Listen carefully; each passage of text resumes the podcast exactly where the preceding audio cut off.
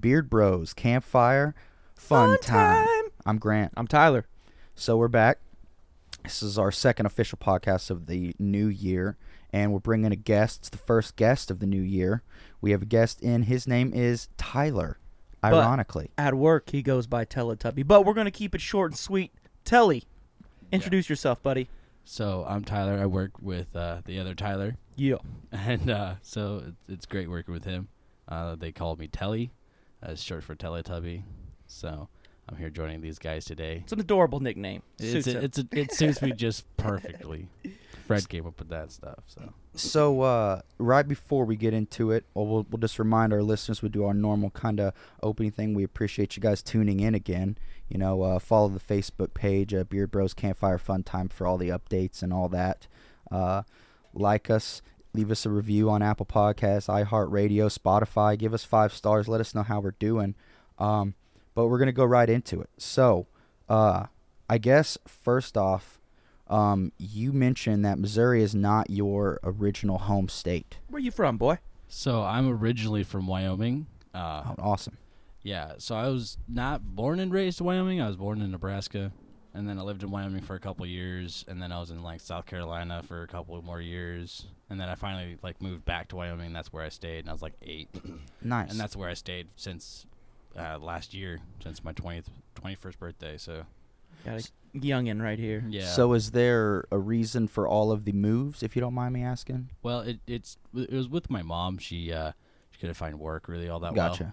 At Wyoming, it's in order It's to so spread out, isn't right. it? Yeah, there's only five Yeah, you gotta be people. what? A farmer, or you know, that's about it. A So- rancher. So, rancher, your, your right. job your job opportunities in a town is either you work at McDonald's, Yeah. okay, you're a teenager, Mhm. or you're a 38 year old that works at McDonald's who lives in his mom's basement, Mm. Yeah. or any fast food restaurant. So That, you that's just kind of work one. up the corporate Right, ladder right, somewhere right. at. That's option one, or you could be a rancher. Okay, you can go out and be owned by a ranch. Okay, it's 12 o'clock at night. There's 12 foot of snow. We're yeah, calving. and you're guess, still working. guess what? You're coming out. Yeah. You're working. You know, but hey, that's that's thirty five hundred dollars a month. Yeah, I'm. I mean, but you don't ever get to spend it. that's that's another thing that uh, you know, with some of those opportunities that you're like, it sounds like a dream, and then you you you, you don't Oh, yeah. realize what it takes, Yeah. you know, to do that, and that's something I never thought about at first when it comes to ranching. Like these guys that own you know thousands and thousands of acres, right in Montana or something. Oh, It's yeah, like it's crazy. It's a lot of they upkeep need too. that's the that's the thing it's not just like you can't just live there and do nothing with your property or animals i mean you can but that's neglect It'll you get know? overgrown. You'll have Yeah. more problems with Right. how many else. employees per se does it take you know to run a ranch Well- that's like a thousand plus acres So honestly, I saw I started doing a lot of ranching when I turned like sixteen. You know, I was like 15, 16 years old. I started into the ranching stuff, and uh, I had a blast. I started working for this place called a sale barn. It was Wyoming's largest sale barn in the state, and so I worked there for four years, almost five, until I at least turned twenty. Got Would you put like sale prices on like sheep or something, or No, uh, that what, work? what my job was is I would I started off in this area we called Shit Alley. Okay, Mhm. we called it Shit Alley because especially during the wintertime it got super crappy and Mhm. soupy over there. It was horrible. just kind of scrape and shovel Yeah. Well, so shit alley was where I would work the cattle. I there was like four pens, and we had to bring up crew. They would bring up cattle, and then I would put them in these four pens and move them down the line into sorting alley. And sorting alley will sort them out by sex, size, and color and weight. Gotcha, yeah. And then they'll go off to the auction. Yeah. That was my job for like a year and a half. And then I got moved up to Pablo's crew, so now I'm after the sorting guys. I'm actually controlling how fast the sale goes. So I need Gotcha, to sell yeah, like yeah. two to three hundred head an hour yeah and it's a two man job. constantly passing Basically, yeah, livestock keep through it yeah, moving, just- keep yeah. them moving. It's a two man job on that crew. so And- is this sorry to interrupt but is this Yeah. set up kind of like a horseshoe with a circle pin at the end where they Yep. move them circle pin they're like blah, blah, blah, sold right and they move and them then on move, move the next right one. on, Yeah. right on to the next one, and then yeah, it's just going around all day. I did that for four years, man. It was Yeah. crazy. There's so much money being passed in those places. I It's- watched I watched a bull, a one year old bull that weighed, I don't know, about fifteen hundred pounds. Yeah. Okay, he went for fourteen thousand dollars. He was the, Holy he was the cow. lowest priced bull. Well, y- I mean, if you think about it, how many? that's- What's yeah. the stud price of him, and how many times is he going to stud out? Exactly, exactly. He was the fu- he and was the that That's an size, investment, for sure. especially for certain genes and coloration, size and weight, Yeah. they're going to snatch those up and breed them for the next, you know, five years. Or I think the whatever. most expensive bull was a black Angus one Yeah. year bull, about the same weight. Dude went for forty five grand. That's crazy. And if you think about it, you know, Yeah. a- again, if you breed that, that's certified black Angus from Right, a you get you straight know a up. dominant breed that's massive. That particular father is really heavy. You know, it's all of its offspring are going to be really, Right. really Right. heavy. And people aren't gonna stop eating beef anytime soon. Oh, I don't no. think. No, So, Not no. in America. You tell that to Texas. Yeah. People happens. Stop luck. eating beef when it grows on trees, right? Yeah. or whatever the scientists and they say they can yeah, yeah. Recreate uh, chemically Yeah. lab created I don't want meat. meat that grows in a petri dish. I want meat that grows on bone. Yeah, that That's can't be Yeah, good exactly. that's that's what And I see that that's another problem I'm having here in Missouri is like when I was in Wyoming, I literally went from field to table. yeah, for you sure. know, yeah. if I didn't get a deer that year, I was gonna go hungry, so I Mhm. had to get food somewhere else. Like Yeah. I never bought meat out of the grocery store, and then I got here and I'm like, I can't It's- hunt. It's very tricky. Like Yeah, and that's something that we we talk about often here is places especially early on you know certain conservation areas that i myself i cycle through um, and depending on what i'm hunting i'll go to different places around here but unbelievably this information is not as public as you would think it i mean it is public but, But you have to search know. for it Right. that we i can't believe and until i started searching i couldn't believe how many conservation areas are within like 60 miles of us here we have like dozens and dozens so i was the same feeling that you had i was like i don't own land i don't have any friends that really own land i have a couple but i'm not going to hound them because they have Yeah. family that are also hunting I know their acreage and already, you know, four or five people hunting, that's already overkill for their acreage. I'm not going to butt in. But like I started looking at conservation areas and stuff because of people like Steven Rinella from Meat Eater, um, you know, like talking about being a public landowner. We're all public Yeah. landowners. You whether you know it or not. Your money, you know, y your father's money, his father's money and down has paid for and secured all this hunting land in Missouri has so much of it. It's crazy. Maybe not in certain pockets. You know, if, if you're up by Sometimes, St. yeah, Louis I've seen a couple of them where they're just like uh, you know, cool river A stream little or something. hike Maybe a trail five, ten mile, you know. Yeah. But yeah, some of them, man, they're a lot of them hundreds have a lot of of acres. Yeah, Hundreds of acres. a lot of acres. yeah. My aunt, she's got sixty, I Mhm. think, or something like that. And that's 30, 30 or sixty acres right now up in Iowa, dude. Yeah.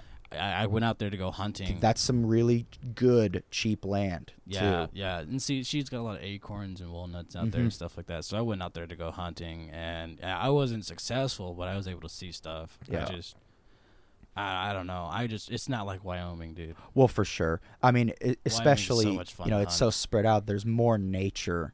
Yeah, Like whereas we're in the middle of nature here in Southwest Missouri, it's like we didn't necessarily tear down nature. We just kind of grew, grew in it. into it. Yeah. Yeah. see, whereas Wyoming, the animals are kind of here, but not really. right? What I what I couldn't understand and like.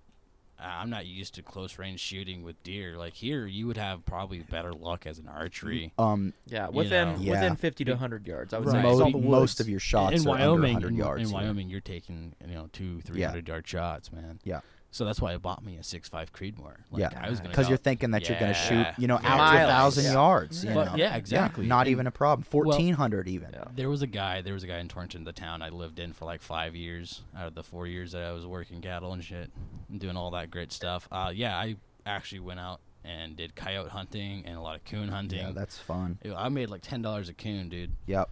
That's And not that- bad. Yeah, And they I are- would pull thirty to sixty dollars a night. That's not bad. They are yeah. expanding, by the way. The uh, I saw this. They're expanding like the trapping seasons and some of the hunting Yep. seasons here in Missouri, which is awesome. Yeah. I've always said that, you know, I'm all about conservation and the right numbers, but we know the amount of deer we have here and the normal As a hunter, that's three your job. weeks of hunting Yeah. that you get a year. Sometimes not enough. if you don't have more than one gun, you're not going to be able to hunt in these three weeks. You get one week. So you have to have like a pistol yeah. and a rifle. And if you want to increase your chances, Do the archery, as well. Right. or muzzleloader, crossbow. You know, something so wait, along what those you're saying is down here you guys actually have a lot more seasons for different types of hunting. it's unbelievably awesome, but I wish they were expanded Limited to on the what you front use. in the Limited end, to what like you- a so week. like you have an archery season, and then Mhm. you have a rifle season, and then we Yeah, have a yeah. pistol we have an season? alternative season, which means if it's Oh. labeled as a pistol quote, as you know, the ATF's terms are very loose. Well, they tried to make it all weird, but because of their rhetoric and their grammar and their lack of knowledge, we've worked around. So an AR-15 can be a pistol. Yeah. You know, a 6.5 Creedmoor can be a pistol. I Yeah. thought alternative meant like, um, you know, like how some people do like a javelin. Spears and atlatls, absolutely, and it Yeah, does. stuff like That is that would be included And in alternative. as It, well. Like, it, I it thought that is included. alternative. Yeah. Muzzleloader season is also in that as well. Yeah, yeah. So there are seasons for people, including felons that can't own firearms. Firearms to they can own a muzzleloader Right. and a crossbow or something along Right. those lines. So that's the so season they have a that fighting chance too. Yes, Yeah. and I'm, I, in St. Wyoming, that was just incorporated. If, Yeah. you, if you were a felon, you could not own a gun. So if you had a fire, if you had a black powder rifle, you, Mhm. you were totally fine. Yeah. So Yeah. Like, if it was rifle season, if you have a black powder Yeah. rifle, go rifle hunting. Yeah. you know. and so I at 12 I got certified by the NRA's uh, black powder rifle marksman. You know, with Royal Rangers. I at- at love the that time. class. It was It so was- much Dude, that fun. sounds It was fucking- amazing, That sounds right? cool. yeah, your reload time was terrible. And we it- shot everything You wanted to be more accurate on your shooting. Oh, yeah. hundred percent, because you're like, oh, well, the I gotta, whole you know, experience. It's fun. Yeah. The smell, the feel, the recoil taking it apart, is putting it totally together. different. Oh yeah. But what I'm not touching black powder ever again. what I Uh, learned back then was you know the weights and everything was so like the measurements have to be exact and very Oh, very yeah. tight Yeah. and clean.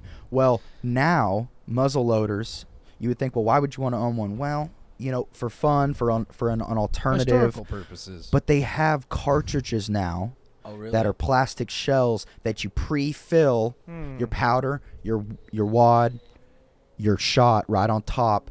You crank it in, and you can have these pre-made on your belt like a speed loader, That's cool. and you can So load that them saves right you in. 60 Boom. seconds. It saves take, you you a lot. Yeah, that's It good. saves you a lot, so it makes at least hunting a deer more quite Okay, feasible. Yeah. That's Not for target yeah, shooting. yeah, I think I would still do it normal, Right. one at a time, swab the barrel, do all that, clean the action, repeat. I repeat. mean, I knew I knew a guy who was like severely into hunting, and he went and hunt with the atlatls and stuff. and Yeah. he hunted with spears. Like, Yeah. he's he Cold like, steel spears and yeah, stuff. he, he they're- looked at us and he was like, "Look, dude, seriously, He goes, legit. uh, I'm." He goes, I, I can't hunt with a rifle anymore. It's not fun. It's yeah, it's there's a way weird too Yeah, that's a primal different connection type that you hunting. get. Yeah, I have to you know do it completely with primal and all. that. Yeah. That's crazy. I mean, especially if you train with that, I think. uh, Oh, why yeah, not? You know, you can craft a spear from a pretty s- much anything in the That is a wild. survival So why to not? have. But what I'm saying is, uh, the company Cold Steel has been around for decades and decades, and Yeah. they manufacture every kind of size, shape, and weight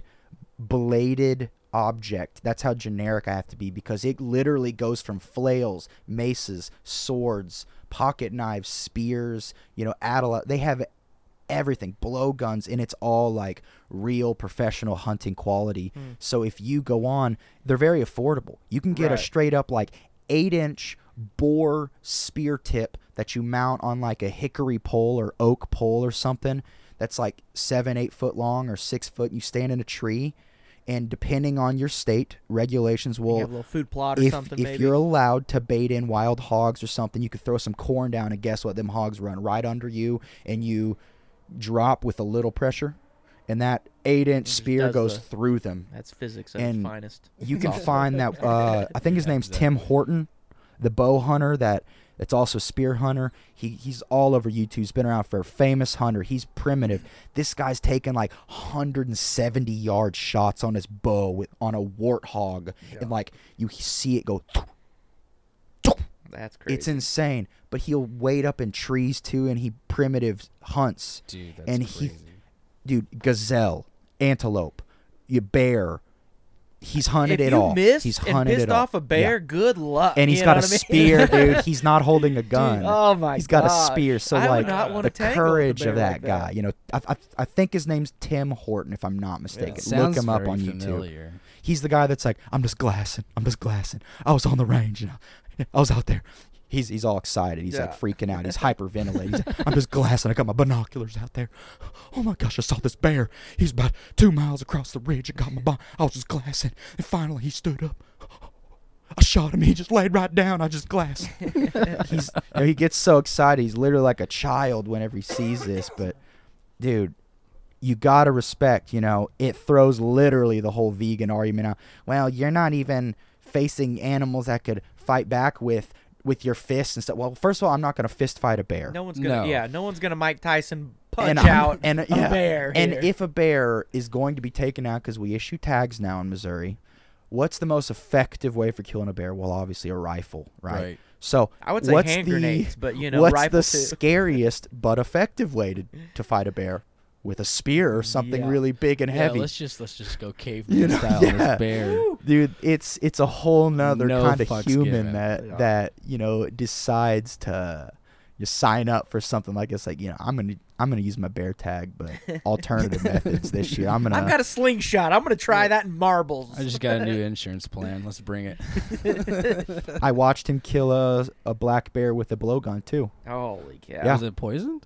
No, it's just a real, like what are they like a 357 caliber, and they have a 65 caliber. Oh, so they Uh, expand on hit or whatever. They- well, no, that he has a variety of sizes for speeds and gotcha. weights, right? Yeah. So for certain games, I've watched him I kill think that would go through like the flesh and the blubber. of like four to six inch broadhead darts Interesting. with the actual broadhead is like an inch and a half, and they are razors. Hmm. And he, you know, and that thing goes down a six foot, sometimes an eight foot blowgun, gets enough speed, and it just goes right in, and you see the bear kind of jump and twitch, and it goes right in just far enough to go through the heart or something. And it's Oh my god. it's impressive, you know. yeah, you're like crazy. this. And there usually, are I mean, people with, that even with entry level blowguns, good enough. it's easy to get accurate with them, you know, because it's so It's close to your easy. eyesight. So it's, Yeah. you know, It's a Right. point shoot especially and if you have breath a thing. yeah six or eight foot long one. Man, I can't.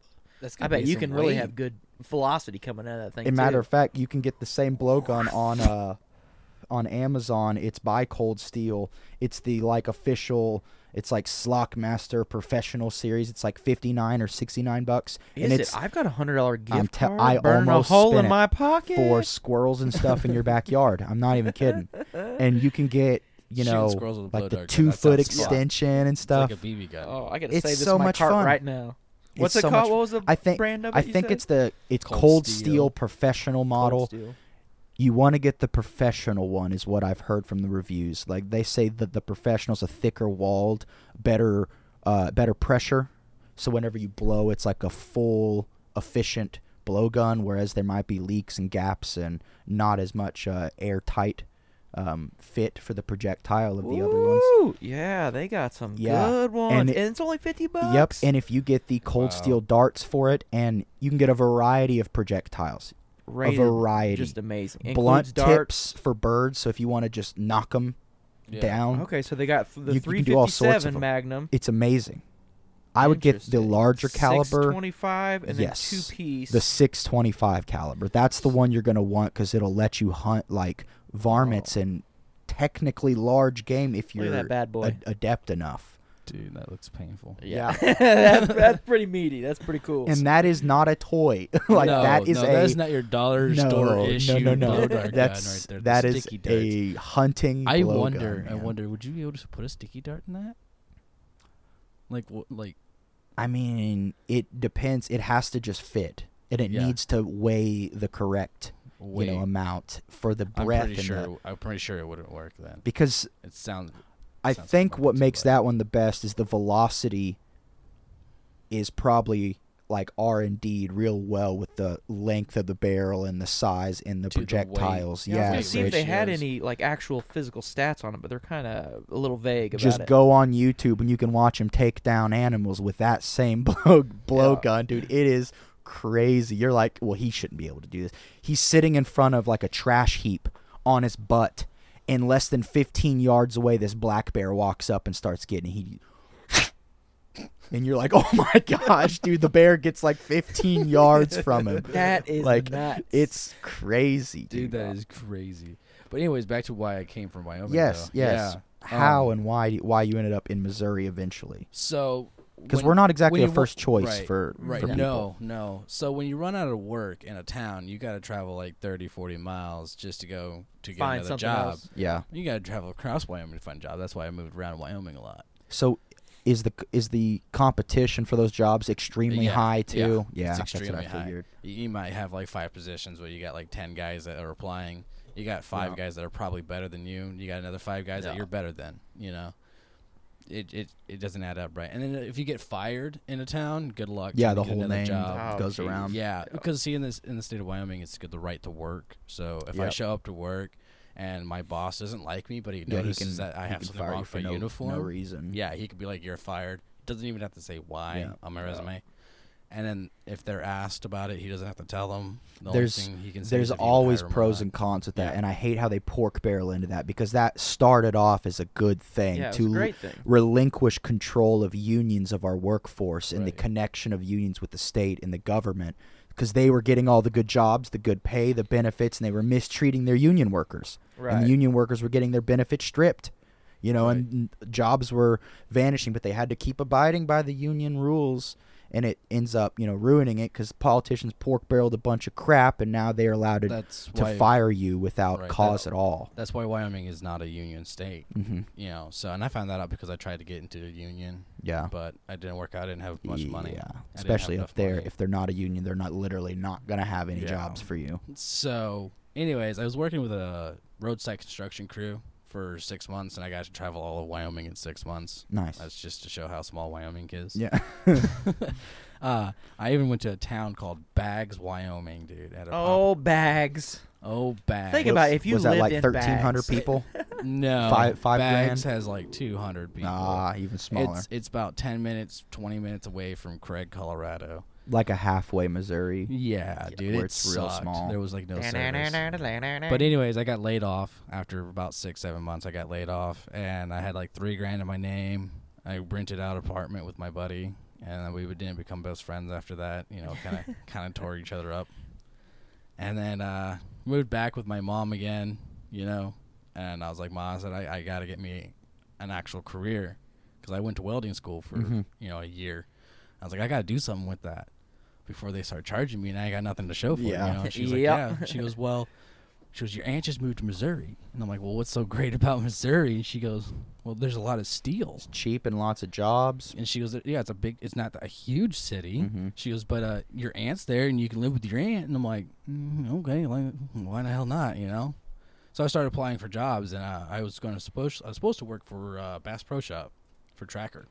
Oh, and yeah. yeah, so Welding aluminum. Welding boats. well, welding up boats, but that that whatever. didn't work out. Uh, I guess I failed their test, and then I went to Aluminum is very hard for the people that Well, don't think that fast, it's easy. fast and hot kind of stuff. and it's easy really to fast. contaminate a really good weld, and the whole thing just cracks in True. on you. Well, when I came, I came in for the test. Their their shop was. I mean, you think Merle's dirty? yeah. Oh my God! Oh, I couldn't imagine. I've heard lots of horror It- stories from yeah, ex- I've heard exactly the same thing. Yeah. Anyways, I got in there and they were showing me the assembly line, and I was like, "Well, what about the welding side?" And they're like, "Well, what do you apply for?" And I said, "I want, I want to be a welder." Like, oh well, I don't even think we have a welding position open. Yeah. said, then why the, f- why in the hell am I here? Yeah. And So I they're sat- just so trying to fill yeah, seats, Yeah, so I sat there Yeah. for like I don't know, like an hour and a half waiting to get a weld test done. I went to go take the weld test. Dude, like was like, "This is what I want you to do. You got 20 minutes," and then he like disappeared. And I was like, "Okay, you know, kind of did my thing." Comes back, he goes, "Okay, well, we'll talk about it." And I sat in the waiting room for another hour and a half, and the lady comes down and goes, "Well, we don't have a welding position." And I was like, "Ok- "Okay," and she goes, "But we do have an assembly position. Do you want to work there?" And I'm like, "Well, like, what what can I do?" She goes, "Well, you can eventually climb up and be a welder." And I was like, "Yeah, no." Yeah. yeah. How, how many years would that take? And then you're what's- you're not the pay at guaranteed. that you're- Exactly. Yeah, they're not going to move you. I mean, positive note was as soon as I moved here, I had job applications calling me up and having interviews. So that was a positive note. Yeah. And then I got uh, hired on with uh, Loren Cook.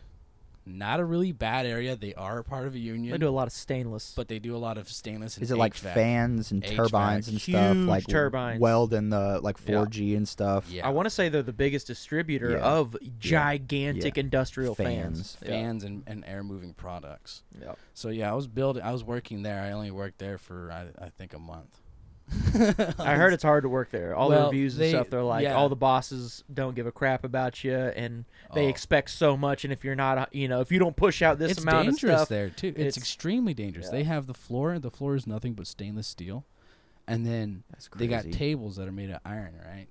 And the tables are all just covered in weld spatter and shit like that, and it's super fucking uneven. It Mhm. just looks like something straight out of a high school. and uh, they want everything to be level. And I'm like, how do you level something on an unlevel table in the first place? And then so they made me want to cut shit with a plasma torch. And so the plas wasn't going to reach all the way with the ground to the table. oh yeah, And so this dude looked at me. He goes, "What are you doing? Just fucking throw it on the ground." I'm like, "What are you talking about?" He goes, "Throw it on the ground. Go start fucking cutting shit." And I'm Yikes! like, so they're arcing all over Oh, underneath. oh yeah, where- that whole Good floor grief. is is live. And If it's- you have a piece yeah, of that's steel in not your good. boot, you got a piece of steel in your boot, and you got steel toes on, man. You can you, you're gonna get fried. yeah, that's no good. Especially with a plasma torch, dude. They wanted Yeah. me to cut 16 gauge. That's so much electricity. 16 a lot of gauge voltage. steel. Yeah. Okay, I had 16 gauge steel, and then I had uh, an eighth sta- uh, thickness of steel. Right, they were like put together. It was supposed to be for a housing for a motor housing, and it was like the stiffeners and shit. And it was Yeah. all like a 30 seconds to a qu- uh, like not even a quarter, like a 30 seconds to a 16th of an inch off, which was like way out of HVAC standards. And they wanted me to cut that apart with a plasma cutter. Well, I mean, it is possible, man. It that's is. a very good touch, and yeah, I mean that's per that's perfect. you You're not- can you, can do it with a plasma torch. You can. You just got to have a, a cutting. You got to have the right tip for it. You Yeah. know, you got to have the right settings. You can do it. But they had just a regular straight tip that you could probably cut up to like a freaking three quarter inch plate of steel Yeah. with. So it's just It's just It's not good for that fine tip. Yeah. Yeah, Spraying fine and cut. melting. You're And just exactly. super Yeah. sharp. Just turn it into super Yeah. real quick. Yeah, that's no yeah, fun. No. it's not shooting. And then, and then they're like, if you if you damage the metal behind it, you're fired or something. I was like, well, that might as well fire me. Yeah. Yeah, I costed them a lot of money. I had two pallets. yeah. Okay. I had I had two pallets of um housing units. About fourteen of them on each pallet go to waste. They had to absolutely scrap them because they were on beyond repair. That's a lot of money. For, well, that's one reason you got fired. Yeah, I you just costed so. the company about four grand, you know. So get oh, out no, the door. j- it Probably was a lot than- more than know. that. I mean, it was it was polished stainless steel Oh yeah. and a 10 gauge and 16 gauge, you know, sheets. yeah. It was super expensive. Uh, Yeah, and then I got on with Merle Steel, and I was able to eventually uh, move out of my aunt's place. Me and my aunt, we we are okay. I, I like being with my aunt. I just, I really didn't want to live with another adult that had to babysit me. yeah. You know, kind of thing. I just I wanted to be my own adult, and now I'm finally making it, and I'm doing great. There Yeah. you go. Nice. So So you didn't like your situation and you changed it. yeah, exactly. I Oh, didn't- weird. Yeah, you uh, you applied yourself I, and I you worked the, through it and you got to a better likes to say- situation. As my mom likes to say, I grew the fuck up. Yeah. You know. Do, we, Which- do we want to talk about the dude that almost lost a finger at work the oh other day? Oh my god, that Oh. guy. That guy. Okay, I love him so much. He's an awesome kid. It's kind of an idiot though. He's a he's a dumbass. Just no common sense. He- He's he worked at Amazon though. So I Packing mean, boxes. packing boxes. He's Yeah. never once Mhm. again we got somebody that's never been in a shop. I've never been in a steel shop in my life, okay? But I have been around some dangerous crap. So I'm like, keep your head on your shoulders. don't- Gotta be aware. Yeah, You don't have stick to your fingers where you right. wouldn't stick your pecker, you know? You gotta just. Pay and that, I mean, there's there's tons and tons of But- swinging steel above your head. Sometimes all over the place. You have to look all over. I, I expect told the him worst at all times. I told him, I said, dude, I said, if you have any questions, don't feel like an asshole and ask, you know, like ask somebody. And James Peepaw, the guy I like a lot, you know, Yeah. he, he told me, he goes, the only way I'll get mad at you is if you ask me a stupid question. And I said, Peepaw, there's no such thing as a stupid question. He goes, yes, it is. It's a question that you can answer. Mhm. If Yeah. you can answer that question yourself, do not ask me that question. Yeah, there should be a filter. Right. You need to have a filter. Everyone needs a filter. Yeah. That's Right. That goes in every job too. The, and it seems like those new new hires are people that have never worked in the industry at all. You always got to coach them because they're always like, "Hey, uh, is it okay if I use the bathroom?" Just go, dude. Just go. No yeah, cares. go. Yeah. What are you doing? Go. Why are you talking to me? Uh, yeah. Yeah, I'm exactly in the same boat. I mean, I was pretty new and coming coming on the day shift, dude. I hated people on day shift, man. Yeah, day shift's terrible. Day shift is terrible. Like they were like, all right, this is what you're gonna do, and then they were totally doubting my skill level. I mean, I did have full um, flux core certifications in all positions up to three quarter, you know, which is a pretty nice, you know, set of certifications. And, and I actually went back to college because of the fact that I wanted to have confidence in telling an employer that I knew what I was doing. Yeah. Yeah, that says a lot. That says that I took my time, my money to spend on my career. That's something I want to do. And it's something that's not required by a lot Right, of places. it's not required. certifications. And un- You are- unfortunately, you in could- today though, like wherever shop you go to, they're gonna be like, "I don't care what certs you have, Yeah, it You get have over here and prove to me. well me, test always. do I- it right what- now." See, Yeah. what makes sense is if they're like, okay, if you have these certifications, okay, then please take these tests and we'll see what you are still certified in. Yeah. And whatever you pass is what you get, and whatever you don't pass is what you don't get. That's simple. But that's not how Merrill was. It was we don't give a shit what you got. You got to start from the very bottom. Yeah. So all these dudes coming in that's been doing this for like 20, 30 years, Mhm. right? They come in and they're just getting treated like babies. They're Yeah. like, hey, no, you're you're going to start off in the flat position again. It's like, dude, I've been welding overhead for like 10, 20 years. That's what people was doing. Yeah. And see, Welding that's ships and uh, stuff. Yeah, that's he a in poor execution of management because that they have the right idea, but they're executing it poorly. Right. The right idea is to shatter egos from the beginning. We're all the same. You're all. I don't care where you came from Yeah. or where you say what you say you've done. I want you to prove your worth, and that's where they they mess up because they need to then incentivize and reward good work and good behavior and skill and expertise. And what they do at and Merrill is instead they'll of- kick you out to the wolves. Yes. Good luck, and Yeah. don't ask me questions. Leave me alone. You got this. line. Good luck. Yeah, you got this. that's a fine line of you know Sink or swim. Their management and employees are Yeah. are not getting along. I could see that. Oh, being a absolutely. Bad problem. and we see so many brand new welders that'll come in, you And know, then work a little bit, and then just I hate this, and get out. Yeah. Like you, yeah, you might not be up for it, but I mean, you got to show promise, or else the managers will just overlook you like nothing, then treat you like crap and make you do all kinds Yeah. of junk. Yeah, the only reason why I'm pretty decently well known is because I do a lot of shit that nobody else wants to do.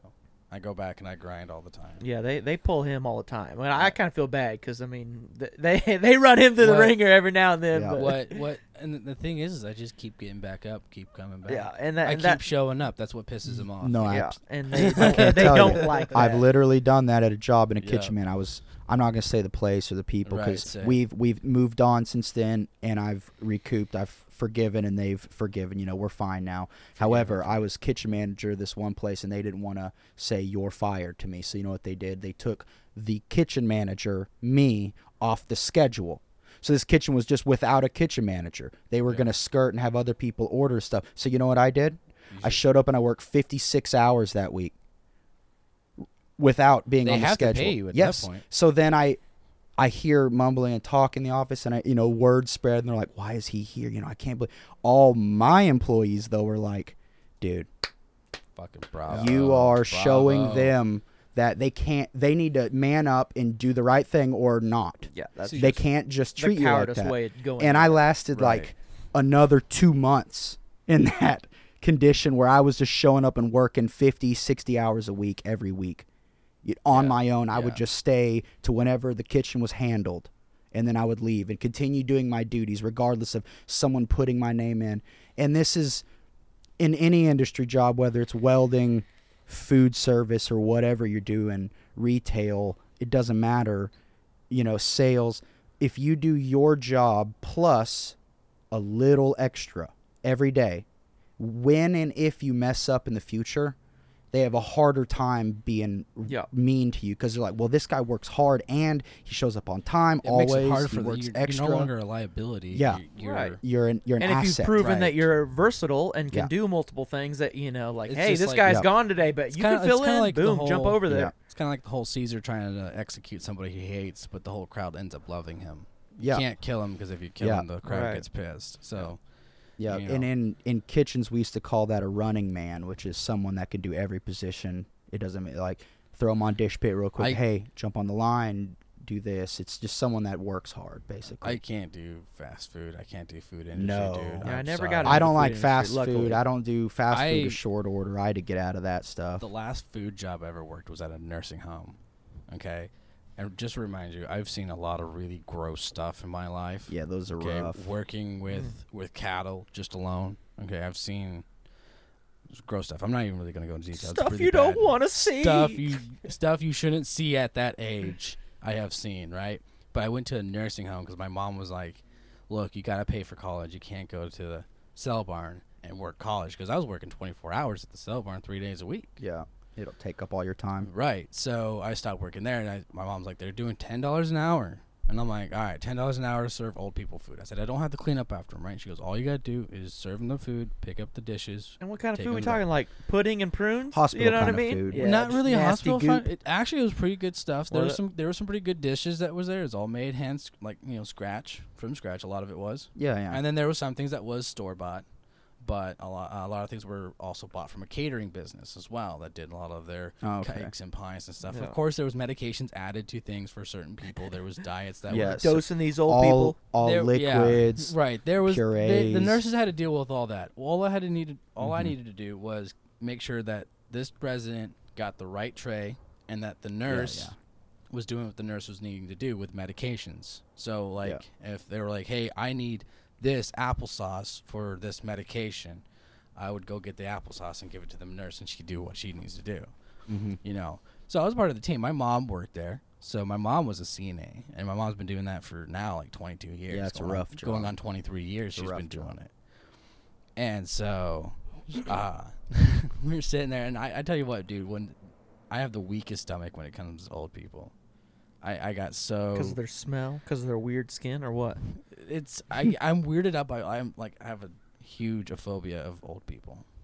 I Mm. really do, and it's not it's not the fact that they're gonna die, and it's not the fact that if I touch them they're weird. Because I have met a really cool cool old people there, man, like some awesome people. It's the fact that I can't have like a full intelligent conversation. Uh, If yeah, they're yeah. if they're a not little- mentally there yeah. and they're kind of eh, no, I've seen way too many horror movies for that shit. it freaks me out so much. It's not to be rude or anything. I have the uttermost respect for a lot of those. Well, there guys. goes 50% of our uh, people, our listeners right now. All the old people are getting pissed. Damn him! But um, I met some really cool people that work in there. But I was doing my best to help out the nurses, especially when COVID came around, because we were instructed to uh, bring the dishes into the rooms of the patients. Yeah, And, that- then and then they, Ugh, they see, that's- stopping. yeah, then they stopped weird. us from doing that, and they're like, okay, we can only bring the trays down, and then help the nurses pass them out. Yeah. just pass them to the nurses. Yeah. And then that stopped, and then it was like, oh, uh, just bring the cart down, and then come immediately back. I hate those carts with all the trays. Yeah. I- Right. I did that at The hospital, at the yeah, hospital. that was one of my first jobs, and it, man, it was it was terrible. We'd bring the two and carts back, years. and the two worst things that I've ever seen come back on a cart. Vomit I've seen, needles. yeah, I've seen a Yep, whole yep. plate full of puke. Yep. I've Yep. seen dentures, and then I've seen two dirty needles I on one tray, and I'm like, oh my gosh, I just grabbed that. I found know. a pair of dentures in a Cheetos bag once. Yeah. Dude, that was super gross. I was That's cleaning weird. I was cleaning stuff up, right, in the dementia unit and I picked up a bag of, of Cheetos and I thought it was full, so I was just gonna go just throw it away. You were gonna eat one of Cheetos, weren't you? No, I would never. I don't even eat after my sister, okay? And she's three. all right. I have I'm not that much of a germaphobe until it comes to babies and old people. You know. it's just it's weird. But anyways, I found the pair of dentures and I about freaked out and I was like, Oh my god, this would be super funny if I handed it to the head nurse. So I walked up to the nurse. I was like, "Hey, you want some Cheetos? I mm-hmm. can't finish them." She goes, "Sure." And I gave her the bag, and she screamed. Oh my god. He's like, "Oh my god!" And then she stopped. She goes, "Wait, I know whose these are." And I was like, "All right, can you please return them?" jeez. yeah, dude, it's it was it was fun working there. Don't get me wrong. I did not like my my employees though. They did not like me either It's- because of the fact that I wanted to help the nurses more. yeah, And they asked me why, and I was like, "Well, because my mom's a nurse. My mom's a CNA. She comes back home every day, and she tells me, "Oh, it sucks because they can't do this. It sucks because they make the food like this. We, they don't ever help us out. They can't help us out." And I'm like, "Well, I do my best."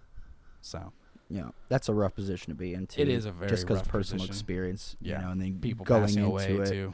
Because yeah, I had to. Uh, I I'll never forget the one day that I was dropping off trays to uh, ICU at the very very end of the hospital. It's it's your final stop at CMH, and uh, it was the last cart. Um, and this was evening service, so this you know I do that, and then I run back into the dish room, knock out all the cafeteria food from people eating and doctors and nurses, and then go get the carts again once they're done and bring them back and knock those out, then go home.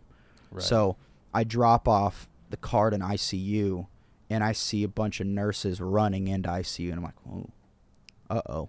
Something so, bad. Yeah, so I just run back, knock dishes out. About an hour, 15 hour, 30 later, I go to get the cart. And I finally, you know, I get med surg, I get all these other uh, areas carts done and brought them back in the dish room. I figured I'm going to go get all the carts before I start working on all these trays. So I go down to ICU and I see an old man uh, and he's wheeling out a guy on a gurney with the purple blanket over him. Mm-hmm. And I'm just like, oh, and he's like, son, will you get the door for me? I was like, absolutely. So I open the door and I see this dude struggling because he's like 70 something, pushing this dead person Yeah. out. And he has to go out the cafeteria doors, out that Oh back God. loading is ramp. crazy. So I had to help him, and I was like, I'm gonna help him push this. So he gets up front to the side, and I start pushing from the back, and we wheeled this guy out the cafeteria doors of that back loading ramp where they had the the hearse right there, and they wheeled him out That's crazy. Uh, So that was rough, you know. And I was 15 and a half at the time, like staring at a dead guy for like eight to 10 minutes, just wheeling him down the hallway, like dead ugh. silence. Yeah. Yeah. I, I remember that job was like it was cool, but then sometimes it, was, it wasn't cool. Like yeah, you there had was, to, really there was not. you had moments. four hours Yeah. of bust your butt, get all the dishes Really done tough. perfectly, just so you could get out of there about 8.15, 8.30 if you were good Yeah. with carts. But then you know if one thing snags, they weren't done with the carts 9:30, yet, 10 o'clock. and uh, you know or. Or they do catering as well, and then Yeah. catering will bring all of Catering their dishes, dishes, and they then drop it'd it and they be- leave. Yeah, there'd be 10, 10 p.m., eleven. They You're like, clock out well, and leave. there goes my night. I did. I, I remember um, there would be, especially when COVID was around and being heavily like intrusive. But anyways, I remember there would be days where like we had one patient and they're like, "Oh, this patient, they're going down, they're going down," and we're like, "Okay." And then the next day I show up, I'm serving food, and that patient's no longer there, and I just met them the the day before. Yeah, hospital stuff. You get that everything's like temporary vibe. You know, these people are not going to be here that long. Right. I I I, don't made I had one lady. She was blind. I can't give out names legally, um, but she was blind, and she surprised me every day. So I showed up one day and I was wearing a uh, genie uh, top, right, for scrub top. Oh, it was yeah. Robin Williams genie, Oh, okay, yeah. and I came up to her and she she was like, she goes, "What what are you wearing?"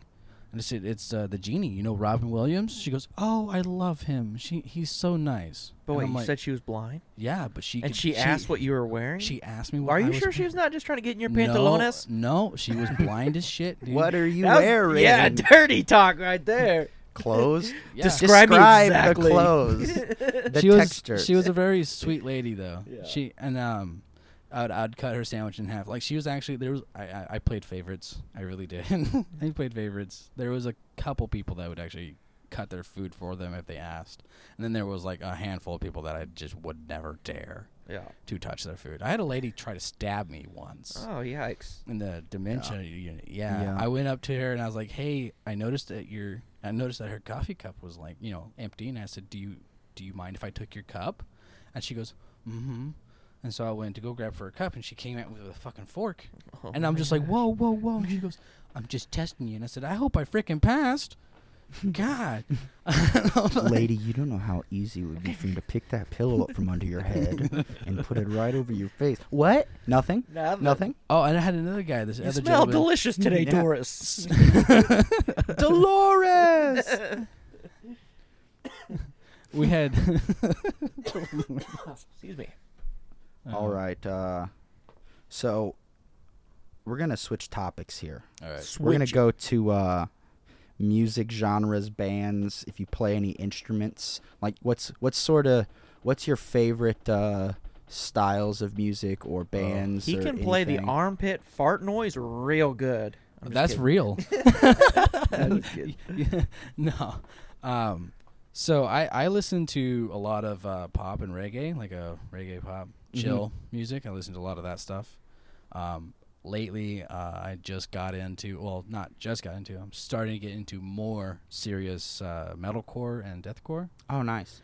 Um, not a whole lot in the deathcore, more of metalcore and prog metal. Nice, So, yeah. Um, I've been hanging out with Duel, who people and Will hate the most because they call him the satanic worshiper. Because he's he's down there on the processor. He listens to hardcore He listens- he li- yes. yeah. Yeah, that stuff.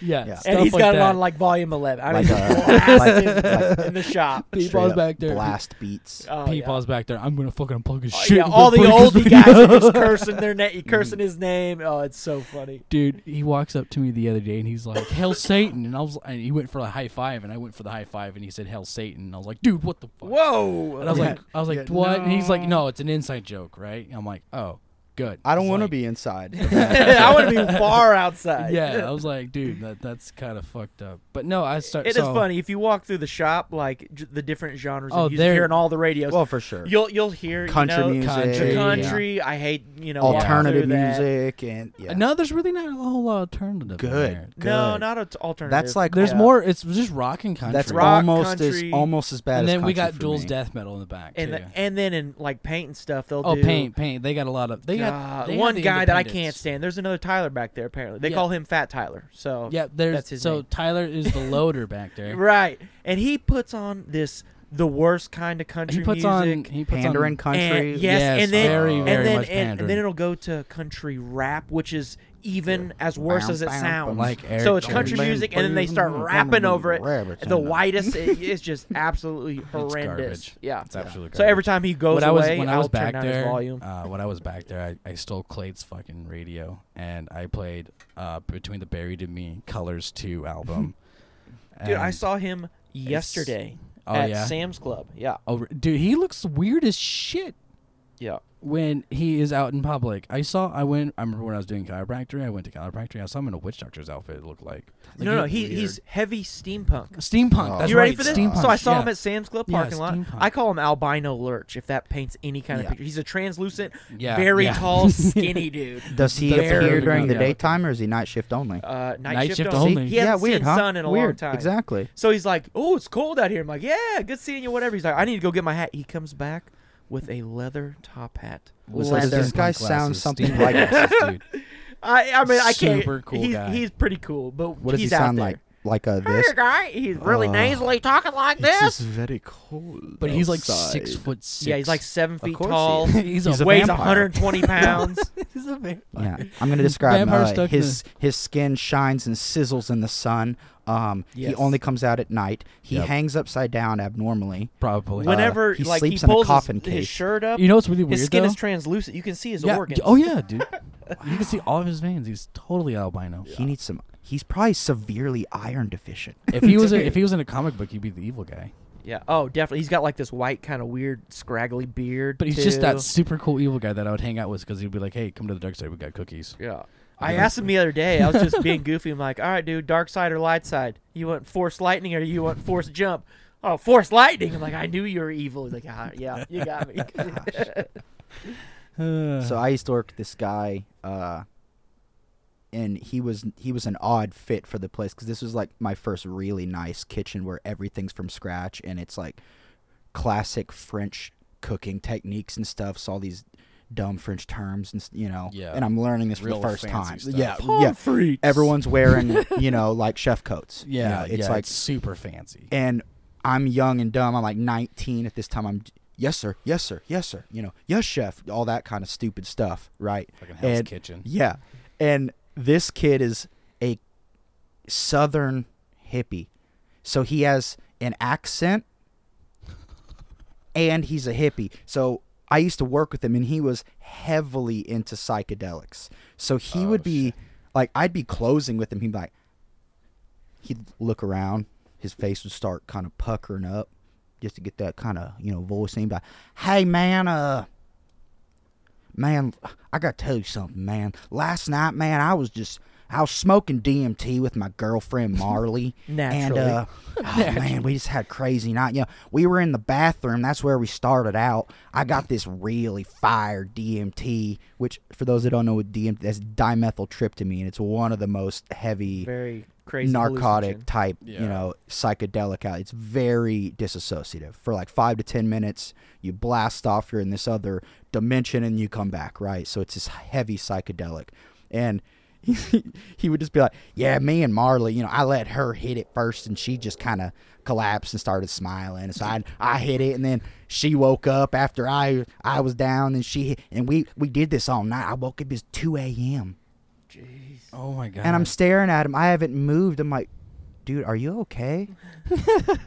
like, you know, you never know the kind of people that you work with, you know. But he, he always was, he was Dude. obvious and apparent. You know, Quite he was so character. obvious. Yeah. That's in like his I, I worked look. with a guy that smoked meth, and so like I it was at the uh, SNL company that I was working with in in Wyoming, and like they found they found hella drugs though. Mechanic would find hella drugs. Oh yeah, cars, yeah, in dude. cars for Yeah. sure, for sure. It was crazy, but that was a really. f- I mean, it was crazy. But they never they never drug tested. Well, of course, because they would lose their. Right, they'd lose everybody. Yeah. Yeah, that's why a, a lot of those shops. You know what's Yeah. funny is uh uh you you know uh, our material handler Matt, Big Matt, Tall Yeah, Matt. yeah. He's he's a good old guy. I like him. Uh, I he's a love him great death. guy. He's a great know, Christian dude and won't curse funny. or anything like that. But Dad joke. he funny. he let it off where he's like, "Hey, yeah, they they've been uh, drug testing me every month for the past ten months." I'm like, "What? Why?" He's like, "Because they know I'll pass." Oh, so they yeah, they yeah, have to legally have one test submitted Yeah. a month. Oh, he he doesn't do anything, so we're gonna just you know that's gonna be our freebie every Yeah, month. I'm like, oh, okay, guy." that's Dude, that's it. dude, I did not know that. Yeah, because they know that probably eighty percent of the people we work with Will have done drugs or in drugs. You know, have Oh, drugs for in their sure. system. We work When with a lot have, of lot of uh, crazy. Did I tell you about the guy that quit on orientation day? No. Oh my god, it's it's funny, dude. All right, so I went to orientation, right? It's like pretty much day one, right?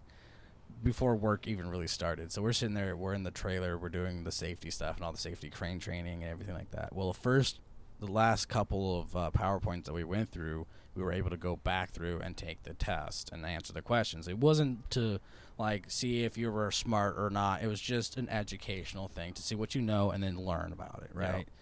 And so we did the crane thing, and, and so Mike looked at this other guy who seemed like he knew a lot about what he's doing, right? Like he's been there, he's done that kind of guy. And he seemed pretty confident. So when Mike went to the crane training stuff, Mike said that once we go through the PowerPoint, we're not able to go back through the PowerPoint to answer any of the questions. We are, though, given a chain sheet to calculate the, the poles and stuff like that for chains. Right, like loading weights, and load weight and stuff like that. We we're given like a chart like choking that, it right? would take off forty percent of the load weight, or you know, Right, you right. Calculate that stuff when you're rigging. So we we go through the whole thing. We ended up taking the test, and then we ended up going over it. Now Mike was like, "All right, so when we go over it, if you got something wrong, we're going to explain why it's wrong, and then we're going to explain what's the right answer and why it's right. No wrong answers, really." And we're like, "All right, cool." So we're going through the test, and then we're going over it. Well, the guy ends up getting like a couple of these answers wrong, and he gets really upset. And Mike's like, "Well, I don't understand why you're upset. I'm going to tell you why it's wrong, and then I'm going to explain to you what's the right, you know, right answer and why is it right." He goes, "It was on your sheet because I answered it correctly, and I had no idea what the hell I was doing." and this guy You just abs- guessed C. That was I- the answer. yeah, yeah, I just wrote down what I thought would be the estimated weight of whatever, and this dude like failed, and I totally guessed. So he's like pissed, and so he starts yelling at Mike about him being more mature than him, Oh, and that wow. he just seems like he's upset, but that's because he's more mature. it gets to the point that where Mike is about ready to blow up, so he calls the plant manager in. The plant manager, by the way, is this big dude. I'm pretty sure you've heard about him, right? I don't think so. He's like what six three? Are you talking about Ray Jack? What are you talking about? Yeah, the plant Oh. manager. That Oh, yeah, big yeah. dude, big burly beard. Yeah. Yeah, he's he's like six three, I think. Oh no, you're talking about the QC. He's a head QC guy, no, that's that short little guy. Roger Shanks. Roger Shanks. is- No, I'm talking about the plant manager, the big guy that owns the plant. I mean, I He's don't know, dude. he's got Uh, the short burly beard. I don't. He's super tall. I mean, Ray Jack is over our plant, and he does not have a beard. I have no idea who you're talking about. I don't know. Anyways, this, this big dude that's in this room, he calls him out, and I can I can never remember his name, but he was this huge dude, and he like ends up walking the dude out, and you could hear him in a yelling match. yeah, it was crazy. He didn't even make it the first day, dude.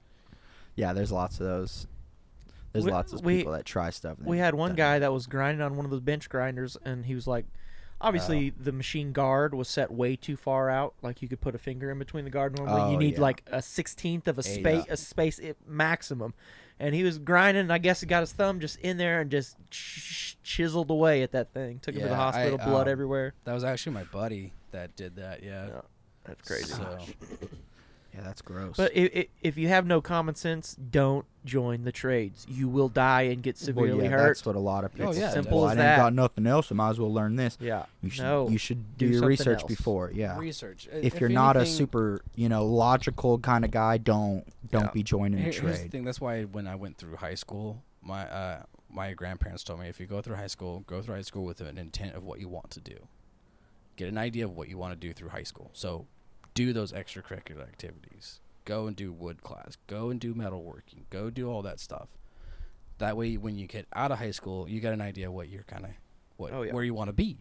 What you're Yeah. kind of working towards. Right. What's what funny kind is work whenever you we were growing up, they never like my nothing for the generation. They didn't inspire trades. They No. said you ha- you got to go to a four College, year college. college. What Yeah. are you doing in college? this. What are you doing in college? I Had Probably they said, nothing. "Oh, by the way, you can you can support your family and have a great career in the trades," you know, whenever I was, I would have joined. dude, I would have been doing all imagine if they would have told then. us every single person just this. Um, you can make more than welders being a plumber and we need plumbers and you can be travel plumber. You you know the wages of some of these on the Yeah. road plumbers. It's Yeah. disgusting Oh, yeah. what Yeah. they're making. a couple hundred bucks an hour. you got guys working, you know, pharmaceutical time. Yeah. stainless steel, TIG welding, doing really high le- that aren't making as much as some of these Right, travel yeah, weld right. or plumbers. It's like if they would have told me that, I would have been changing toilets and rigging pipes and stuff. Yeah. for sure, dude, for sure. I would have put in my time early, the six to eight years, you know, And that's putting in something you time can to earn work. anywhere from because everyone always looking plumbing. for plumbers. There's all yeah, there's indoor plumbing all over the world. Well, I guess not all over the world, but you know. What I mean. in well in the first world First there's world, right. plumbing you know everywhere and that's that's kind of the thing Plumbing, If- plumbing doesn't just involve water. It No. also involves No. irrigation. Yeah. dude. and waste and, And yeah. waste. imagine that if, if you Water specifically went into waste and water management you could Yeah. go work on ranches and with with farmers and Well, see, that's what I did for a while that. too. I did a lot of irrigation. I had to pull pipe for lots of those years that I started working. That's what I actually that's started. hard rough work too That's what I started working when I was 16. I started pulling pipe. There's, I had this. My uncle had me go out with him and pull pipe, and I didn't get paid much. But and then his boss noticed that my uncle was having me work, so he's like, you know what? He works harder than you, so I'm gonna give him your fifteen dollar check, and you can take his check.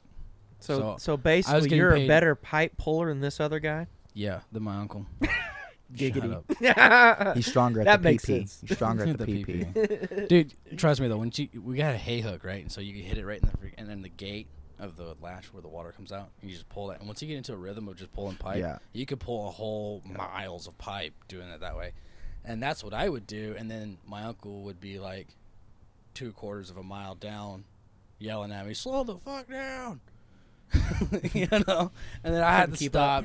Then I had to stop and go back and help him. And then he's trying to pull a pipe, and he can't pull a pipe that fast. And I remember one year he tripped in an alfalfa field because he's got one leg and he's like 400 pounds. This dude's It got one, one leg. Yeah, he's got one leg, so he's got a, uh, like an artificial fake leg or whatever. Yeah. And it got tripped up in some uh, alfalfa, and he ended up Oh falling. shit. and he had like super major butt crack going on. So we we seen how many alfalfa stems we could stick in his butt crack. Totals 20. prior to him standing up. gosh, this poor disabled guy is down in this pit, He's right? screaming, And they're "Help!" sticking crap And they're in like, his crack. how many you think we could fit in there 10 We actually got 20 in there before he decided to get. Yeah, I got my. Like, I used to steal his fake leg too. Terrible. So he and had just he like had, hide he, it in high places He had two legs, right? He had one that was a manual and one that was an automatic. The automatic he'd wear all day, right? And the manual is what he would wear the first thing in the morning just to get out of bed to get to his automatic, Yeah. which was So charging. automatic. Are you talking about it would actually move? Yeah, as at soon yeah, as soon as he lifts his leg, it folds. That's as soon as he drops Yeah, out his leg, it it locks. it locks out. And so that was charging in the living room. So he had his manual leg in his bedroom. So I'd wake up before him, and he'd get pissed at me if I was late to work. And so I'd get pissed when he was late to work. So I'd sneak into his house and go grab his manual leg and sit out in the living room. So you would break into a disabled man's house, steal his leg, and laugh about it when he Yeah. shows up late to work, hopping on one leg. no, I'd sit in his house. I'd sit in my uncle's house the whole time. What? Well, I don't know what she's. Okay, she came out here and She pointing at me texted you. here. No telling. She just texted you. Anyway, we uh we briefly talked about psychedelic drugs earlier Yeah. about my coworker and stuff, and this is really interesting because I had heard this on multiple podcasts, and I kind of looked up the history and had to do a little research in it too. And uh, So everyone's heard of bands like the Grateful Dead, you Yeah, know, and yeah. Phish and Widespread Panic and these kind of Phish is pretty good. psychedelic, you know, jam bands that toured around. Well, for sure the biggest one would be, you know, Grateful Dead and everyone knows the following that they had. There were people that literally used to go to every concert, would just travel behind the bus and hit up every stop. I personally know a guy, I worked with a guy that uh, that used to follow um, Widespread Panic and he used to do that, but he used to sell LSD at widespread panic shows, and he got busted on the East Coast like in the early 90s, lost his license for like 15 to 18 years. He took some sort of plea deal. He served Yeah. a couple years in jail, but then he lost his license for like a long, long time. He got it back while I was working with him.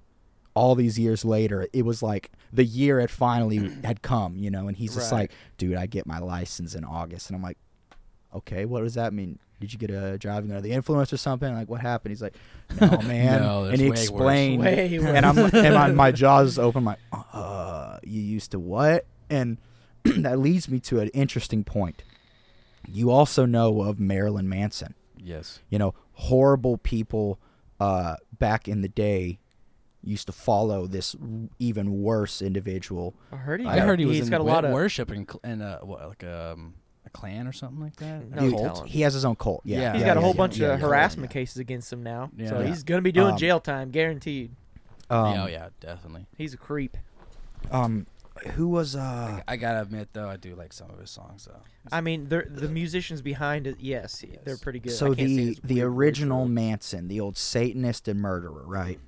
That's who he derives half of his name from, right? and he gets Marilyn Monroe, Right. and and Ma- Charlie Manson. yeah, Charlie Manson, Charles Manson, and uh, so we're going back to Manson, not Marilyn, but the original Charles, and uh, he was, unbeknownst to him, uh, his I think his his father was involved with the CIA.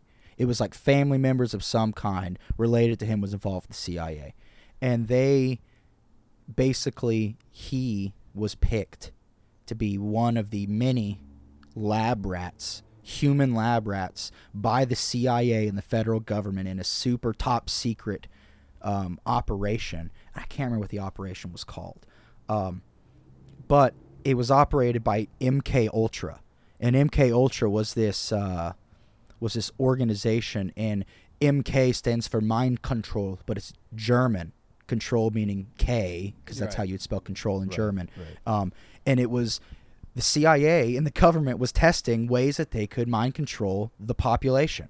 And they wanted a way to pacify the population so that they could Wasn't push things Nixon? along. I believe so. And they uh, Because shortly after this, the war on drugs started. bingo. And Yeah. why why that happened? Because, Because of that- this. it- and it it, was a fake war. It was a psyop with a psyop. Uh, Oh. Antagonizing sides funded by the same person. What does that mean? This person gets So money if from we, yeah. any so if time. we say we have a war on drugs and people put money towards the war Uh-huh. on drugs, Someone's they're actually so money. generic. They're Yeah. actually They're funding, funding the, drugs. the drugs. Correct. And that's what we've been doing for decades. Yeah, so that's it why gets, Nixon got dude, in. it gets scarier. Listen to this. MK Ultra was literally mind control ultra, the top secret program that we're going to test on humans and give them this lysergic something something Diana acid, which is LSD. Right. That's all we know. Right. And it was what we know created by a chemist in San Francisco in the mountains in his secret lab, right? And this thing was produced. No, it wasn't. It was created in a lab by the CIA and the government. It looks like whoever was involved on that, Yeah. Yeah, and they took people. studies on it, too. Yep, the Tuskegee experiments were later on, but they've done issues where like the the government has purposely taken humans and tested them like Yeah. lab rats in horrible ways, from drugs to sexually transmitted diseases, which is what that one, you know. Right, right. So we go back to the MK Ultra, and they took a large population of people in a variety of backgrounds, artists specifically, entertainers, painters, musicians, and stuff, um, powerful businessmen, well, yeah, look at Elvis. And they fed them LSD secretly, and they hid behind glass and they watched them for hours and hours. And then they did hypnosis techniques afterwards for conditioning to make them eventually forget what happened, to lose their memory of said events, and to reprogram them a different way so that eventually they just would kind of forget the events took place. However, the side effects are people like Charles Manson Just get fried out of that the brain. get so fried they actually caused Harm. so much harm for decades. People Yeah. followed his bullcrap beliefs on Satanism and all sorts of evil crap, dude, for decades because of the CIA and the federal government giving LSD that probably incentivized and encouraged these irrational, um, And now Ill, uncontrollable. uncontrollable feelings of Right. that were probably suppressed Super suppressed. in a form of maybe depression or anxiety, and then they were accelerated by LSD and these experiments. And due to that, we have all this corruption and problems and, you know, a cult that formed literally because of this. And, dude, the CIA and the federal government did this. Yeah. This you can look all of the this is so old Yeah, now that you can back- look up back at MK Fidel- Ultra. Yeah, just look back at Fidel Castro, dude. They tried so many ways to Yeah. assassinate him without trying to assassinate They were him. literally going to They, they, take down they put uh, and fake it? a plane bombing of, Yeah. uh, and blame it on the Cubans so that we could go to war with them. Yeah. Yep. Yep. There's always a hidden agenda be- behind everything. That's seems just like, also the, the the Bay of Pigs. Absolutely. That was that was a horrible day, dude. Like everyone, the Marines showed up and there was nothing. Yeah.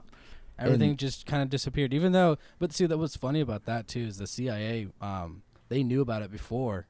Of course they did. They just never told JFK Of about course it. not. Yeah, the CIA and the FBI, They I- already knew about it. They saw it years before. they're just uh, Right. information collectors and executors. Right. So if there needs to be something done, they will execute for you. And the FBI, but if they will find information, they're not CIA. guaranteed to tell you that. No. I mean, look look at the. Kyle Rittenhouse case, man. The Right. FBI had drone footage that showed negated the entire prosecuting case that Right. showed him as a racist murderer that was shooting Right. people. It they had the videos, and only when forced under law in case with evidence and stripped out, they showed that the FBI had footage this whole time and they were droning the entire thing. So they could have exonerated Kyle from day one and never put him through this. Why were the FBI there? Why were they collecting information? Why were they droning? Um, these were the questions that I asked here, and these are the questions that we should be asking. Why was the government watching? And second, just what you said, why didn't they say anything when they had this information that exonerated an innocent American? Right. Dude. I, I believe I believe it's the fact that it, that the, crazy. the whole government side of that they're wanting some form of control, and if you can control information, you can control knowledge. for sure. Controlling knowledge is key. They control If the I education and information know, sector yeah, forever. I have a, that step up above you, you know, and that's what that's exactly what they're doing. and how do they speak to you when they, They want to you- argue? They say, They tell you what you want to know. yeah, they say, um, I'm the science, or I know this, Right. or so and so doctor so and so told me that you're wrong. And it's like, well, who is this so and so? We don't know that guy. Yeah. So and you, why good it luck trying to figure it out. Yeah, too. it turns out this so and so doctor was really like a veterinarian, Yeah. you know, and you're like, wait, he hasn't studied nutrition or, you know, virology or you know transmission. You know, it's like with medicine. Like, what are we doing? Medicine is just as fucked up. Here's they the- speak from a moral high ground often, and yeah, the money involved in the Oh, corruption with medicine. So this is corruption with medicine, I I was talking to I can't remember who it was last night about this, but a patient cured is a patient lost, is a customer lost, Oh, absolutely. and so the whole thing comes down to the fact of, uh, when you go in for a, a procedure to say you have COVID, right, and you have an insurance, right, and the doctor says, well, you need to take this procedure. It's the best option. It will work the best. Yeah, well, your insurance can We've say, touched on this Yeah, your Mhm. insurance is like, yeah, Yeah. no, we're not gonna do that. We're gonna do what doesn't work. because now not only is the now insurance they make money. the insurance just kind of sets the pr- well the Right. hospital sets the price because Oh, the insurance They pays for it Whatever. Yeah. and then they get now as we saw through the last two years on top of that what did they get a bonus kickback for putting you on ventilator a bonus kickback for a positive covid result Yep. a bonus kickback for administering you into the hospital for Yep. a covid treatment any treat all these incentivizations were literally checks written from the government and that check where is the money your and my taxpayer dollars just paid the hospitals to hide and withhold treatments and information from the public to keep you just sick enough to be a customer, just like you said. Right. When they we've discussed they'd never once talked about the sun and vitamin D, eating right, nutrition, working out, getting healthy, walking. Um, Which that's the Fresh basic air. building blocks to you know being and a healthy. That's what would prevent individual. That's zinc, like- that's like- iron, vitamin D would prevent a lot of these sicknesses from Right. happening. That's like you know I, I hurt my heel, right? But I know that as soon as I stop trying to move it around and work it, it's gonna hurt more. You just got you have to get oxygenated you blood have to get heal oxygenated blood. You gotta you gotta move. You gotta Yeah. yeah. You can't and you stop. can't literally take a magic a- pill. A, magic blue pill to heal you and they say Right. no you can here's your magic blue pill shot right. It's a placebo. take take your shot it'll make you better and they're like well remember it'll stop the spread and then they said well it doesn't stop the spread it'll stop you from getting ill well it doesn't stop you from getting ill it'll stop the s- symptoms from being so severe people were still dying ah well it's just better now get boosted now too so you backed every single claim Yep. that you've ever made about the vaccine and the virus. Literally Or- every single claim has been backed by the WHO and CDC. They've flip flopped every claim. or it, it's Every it's cl- also uh, let's give you this pill to help with this, but we're also gonna have side effects that will Yeah. cause other problems. so you'll need another pill. So you and need another another pill. pill, and And, then- Take another pill. Abilify. Side at- effects okay, include, um, you know, are you sad? Is your antidepressants not working? Now, take these with your antidepressants Depressants. and you'll be generally happy. Side effects may include death, stroke, liver failure. Paralyzation. Yeah, I was okay. So I had Permanent. I had Permanent. ADHD, I have ADHD really bad, right? I had it as a kid growing up, whatever. I was going through taking different medications. I actually took a medication that where if I drank too much water, I would start having liver failure. Yeah, that's crazy. If I didn't drink enough water, I would have liver failure. So every week, they were just I was- poisoning you. Well, yeah, every week I had to do blood work tests for like the first month. So for four weeks, I did blood work tests, and then twice a month I did blood work test to make sure that my liver was still functioning properly. And then so my mom's like, "Fuck this," because we're not doing that. And they got me onto another one that actually I was in wrestling and I got dropped on my head, and I ended up showing symptoms of a concussion yeah, that's dangerous as a kid too. doctor Super doctor dangerous. went and like looked through all my medication and everything come to find out it was actually my medication that was giving me the symptoms of a concussion Jeez. Almost Yeah. like inflammation and Yeah. hemorrhaging. That's so dangerous. that could be an aneurysm. just just to just to chill out your child dude yeah. so And- i finally told my mom i was like fuck that i'm not taking any more pills Yeah, and that's what I did because right after our father was killed in an it. accident, um, they because I was so young, I was 15 and a half, so they're like, well, science and studies show that he's going to be messed up if we don't intervene. Yeah, exactly. So, the proper intervention is medication. Let's get a pill let's, plan Let's going. take him, Yeah, take him here, and that's exactly what they did. They put me on a what was it? I can't remember the name of it, but it was a. and the thing is, they don't know the amount, and they don't know the dosage or what's going to work. So you're a guinea pig for the next couple years until Yep. they get your dosage right. well that's that's what also stopped me from going to the military i wanted to go into the u.s army i wanted to become a uh, combat engineer and then end up it being- saps your motivation, man. yeah i want i wanted to go and be a combat engineer and then be a sapper get my 100 Yep. my president 100 tab My friend is a sapper, actually. Yeah, I wanted. That's what I wanted to do, and Yeah. then after the military, become a uh, demolition expert Mm-hmm. and do demolition construction. Yeah. That's what I wanted to do, and so I was working very hard on that. And so they were like, "Well, with the medication that you take, you need to wait a year without taking it." So I, I stopped taking it, and I waited a whole year, and then I went back in, and doctors looking through the recruiter officers looking through all my stuff, and he's like, "Well, there's one thing I can't do. I can't let you join the military because it says in your paperwork that you have autism." I was like, "What are you talking about?" Mm-hmm. I was like, I don't have autism. I said, I have ADHD. And he's like, Yeah, but it says in here back when you were like, I think I was like six or seven, when they were trying to diagnose me with what I had, autism came up. And so they gave me autistic medication, yeah, it's- which it's- it worked. It yeah. worked for a week or two, and then it went completely south. Yeah. So they never wrote me off of it. They just took me off the medication. Mhm. Which is somewhere included in your file to where you know that's silly. Right. So he's like, yeah, it was. It sees. It says here that you know you no longer take the medication, but it says that you were still diagnosed. So I, I said, what can I do? And he goes, well, you need to either go to a counselor for a year, And get re- re reevaluated, reassessed. Mhm. or go and find your uh, the guy who diagnosed you. and Figure that out. And I said, well, I'm pretty sure that guy's either dead or like in jail. yeah. Because like the last time I heard about him, he was actually got pulled over for using his own narcotics and Ugh. mixing them, and Oh then God. malpractice and fraud. yeah, malpractice. and Sounds like a winner. Shit and sales. He was doing some really bad stuff and got pulled over. So I'm like, yeah, uh, screw that. And that's where my military career stopped. I was like, screw that. And I was scoring really well in the ASVAB. Every day I'd score five points higher. Yeah, yeah. Every day. Every time I took it.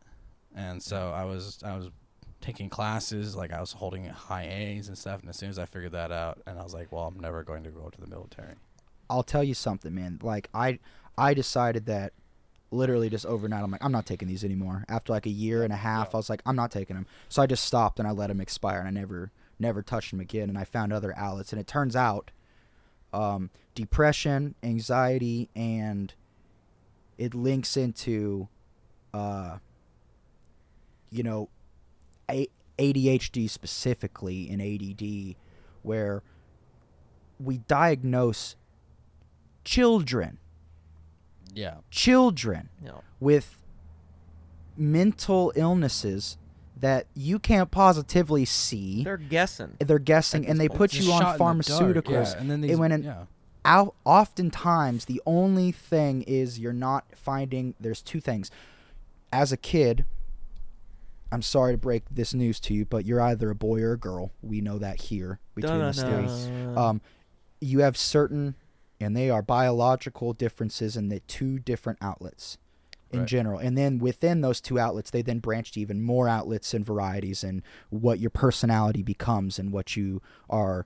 Uh, excited by, entertained by as a kid changes, and you like some kids like space, some kids like dinosaurs, right? Some girls like dolls, some girls like cars or makeup, you know, whatever it may be whatever it may be as a kid. You don't know because you're still growing, you're learning. You've only experienced what you've experienced in that six years, Yeah, eight years, fractional amount. 10 years. Right, So you haven't found the right outlet yet. Right. You have to, like, what we were lucky to have a neighbor that was 70 something that had horses. Yeah. We had a backyard with woods, a field, cows, some garden, and we were able to, as a kid, go ride bikes down the airport, play with horses, shoot pellet guns, go hunting with dad, go mushroom hunting for morels in the woods. We had so many outlets, and at that time, the rise of video games and TV. So we had a little extra that we were actually able to kind of get all of our energy out. So at that age, they weren't really diagnosing kids with ADHD in Right. 1990 to 1999. It That wasn't, a even prevalent until No. yeah, until well after 2000. And people say, and "Well, we just big. didn't recognize it yet." No, Yeah. you just didn't have the right environment, and your kid didn't have the right outlets. Right. When you find the right outlet, like when a kid discovers like a guitar or piano or a bicycle or a skateboard, Yeah. what happens? Dude, They f- they come- fall deep They into it, right? engulfed Yeah. with and it. all of a sudden their focus and their attention is on this and they're no longer like oh i gotta do this i gotta do this i gotta Yeah. do this i don't know what to do you Yep. you have to find that outlet and oftentimes it's not the parents fault and oftentimes it's not the kid's fault oftentimes it's not the school's fault it's just a, a collaboration of Right. circumstances that play out and if you start noticing your your kid, you know, this is for parents now. If you start noticing that your kid is having a hard time focusing in school, guess what I did? The reason why is because I wasn't being challenged enough and I wasn't entertained. I was bored. The stuff they were teaching me, I was slowed down cuz one or two kids in the class couldn't get it. So then I'd fall asleep or I'd doodle or I'd draw some. Then I just didn't do homework and all this. And then I'd go home and I'd love life because I'd get to go play outside, play Yeah. with bikes, shoot guns. And some kids are made for learning and structure and show me everything. Tell me what to do next. Like some people that can't stop going back to prison. They don't know what to do in their life. They don't know how to so they're they're like, I want I life, need yeah. to be told what to do. Same people use it healthily and they go in the military. Yep. They don't know what to do, so I need, I need to be told. Yeah. I need structure, and I'll learn how to be an individual to work as a team, so that when I come out, I'm a better human being Right. and more structure for society. I, I think what really changed me after the military was uh, not successful is the fact that I learned how to accept the fact that I have ADHD. Yeah. Accept the fact that I have moments. There are those days, like literally, there was one time I've walked down Walmart and I had to touch every fucking pillow. I just had to grade how each one was softer than the next one, or how each one Yeah. was rougher. Just have, you just gotta embrace it sometimes. Yeah. But uh, for anybody that has children that you believe that possibly might have ADHD, high protein, yeah, high protein yeah. diet. Cha- make sure that new nu- nutrition is correct. Nutrition is Absolutely. Right. That's what helped Real me a lot when I was getting food. off my medication. My mom, I was doing wrestling. That's I did high- number one, man. I did high protein. It was beans, meat, and potatoes, dude. Mhm. All day, every day, vegetables, pomegranate, you know, citrus fruits, all that good stuff. And then I was wrestling on top of it. So I was deep, like you were saying, find a hobby, find an activity, Yeah. find something that they love to An do. I was in wrestling, an outlet. I was in Boys wrestling. need a physical outlet. and I Yeah. was in football. I did a lot of football. Mhm. Oh my god, I went. I was hardcore in football. So yeah, I got ripped out. I was healthy. I, I was doing good in school. Sure, I was out being a teen and you know screwing around, you know, getting into trouble. yeah. But on top of it, my school grades were pretty good. Yeah. And listen, this is kind of a um a basic way to think about it, but this is how I think about like life whenever someone if someone comes to me and asks for advice, you know, this is wrong, you know, I can't get ahead in this, that you know, I don't know what to do. I say, well, there's four legs on a chair or on a table. You can take your pick whatever you want. I like I like a chair cuz it holds you up and the symbology here is important. There's four legs. It's the physical, the mental, the emotional, and the spiritual. You must have all four of those things right. And if if you get the physical, the mental, the emotional, and the spiritual somewhat right and focused, you know, you don't have to know it all. You don't have to be super healthy. You don't have to eat perfect. You don't have to, you know, But a sense of balance. You have to Yeah, at least be on the right right. track. Yeah, a balance of I'm focusing on bettering myself. How do I do it? These four things. I need to focus on my what I'm thinking about, what I'm, you know, um, what I'm doing physically, what I feel about myself and others and their actions and my own actions, and where I'm at spiritually. And we've talked about that um, times where you don't have to be a certain religion or uh, a faith for me to be your friend and for me to love you. Um, I have my own beliefs, you know, and if you have questions, I'll gladly answer and I'll fill you in. If you want to know more about that, absolutely, I always will. But you, everyone's got to have something Right. something to hang on to that's a higher being, a higher sense of awareness, why we're here, what's the point? What's the point in waking up and working hard? What's as, the point in uh, being a nice person? His God hole. Yeah, His yeah, hole in his Right. Yeah. in his It- body. That's he's gotta be God filled. and you can try and fill it God with hole. with drugs, with sex, with money, with fame, with attention on social media and posts. Dude, yeah, I totally got But it rid doesn't of social work. media. Dude, I totally got rid of social media. I, I use it purely for businesses and family and friend communication. That's I, it. I use it for goofy Same- memes. That's same about deal. it. Not- Same deal. me. I use YouTube for my music. Yeah. that that's about it. I Yeah. do do a little bit of streaming, not a whole lot, is what I used to. But um, I totally got rid of like Facebook and Snapchat. Yeah, and the how reason- how reason- quickly has your life gotten a slightly better or Oh. tremendously better since you've honestly slowed down and ditched it? since it? I ditched that stuff. Um, it was kind of rough at first because I didn't have anything to really look at when I was bored. But then I was just like, I got I can do other things. I gotta. fi- I have to figure out. Look at all things. this time I Yeah. have. Well, yeah, because I'll be like sitting there and I'll be like, uh, I can't scroll through anything, and I'm just like, well, I makes me want to think. It Yeah. makes me think. But the reason why I got rid of it though too is because out of all the friends list that I have on Facebook and all the friends I many- got on, how many how people many of them actually actually, yeah, how many of them actually call me? I can Yeah. I can guarantee you I can text just about anybody anybody Yeah. on Messenger, and I will not get a response. Yeah. And And it's just like, what the hell? and this this is what I realize, and this is not a, a black pill like doom and gloom. Well, screw you too, man. But listen, here's a an awakening, you know, thing for you. Um, no one is thinking about you daily for the most part on your Right. Facebook. The only people that are are your close Very immediate, like your people. partner, Yeah. your spouse, your parents, Your you know, your family, your friend Yeah. that is blood type friend. You know what I'm saying? Right. Literally, uh, on one hand, probably Yeah. think about you in a day. And that's not a negative thing. It's just No. they have their own life and we focus too much on what are these people going to think of me and say. Guess what? They're not even thinking of you. No, Yeah, they don't. so even don't worry care. about And if you're not posting daily, they're definitely not thinking about you. But the people that irrationally, erratically, and constantly post on social media, I see as such a cry for help. Not Attention. necessarily attention. I mean, yes, that is their goal. The- they want, want the, the attention. attention. But the ultimate reasoning is because it's like help me, please, somebody. right. Either I that don't know or what if to they're do in trying my to grow life. a business or you know make it monetary, Well, where they yes, have to have the content business, always going for the algorithm. But these yeah. these posts I'm talking about are like, oh, just pulled into Taco Bell. Can't believe this lady did this. And then an hour later, oh, these. You know, has anyone ever thought about how the fact that Jerry Seinfeld said this? And then an hour later, man, that new show is great. You're like, what are you doing? Who are you talking to?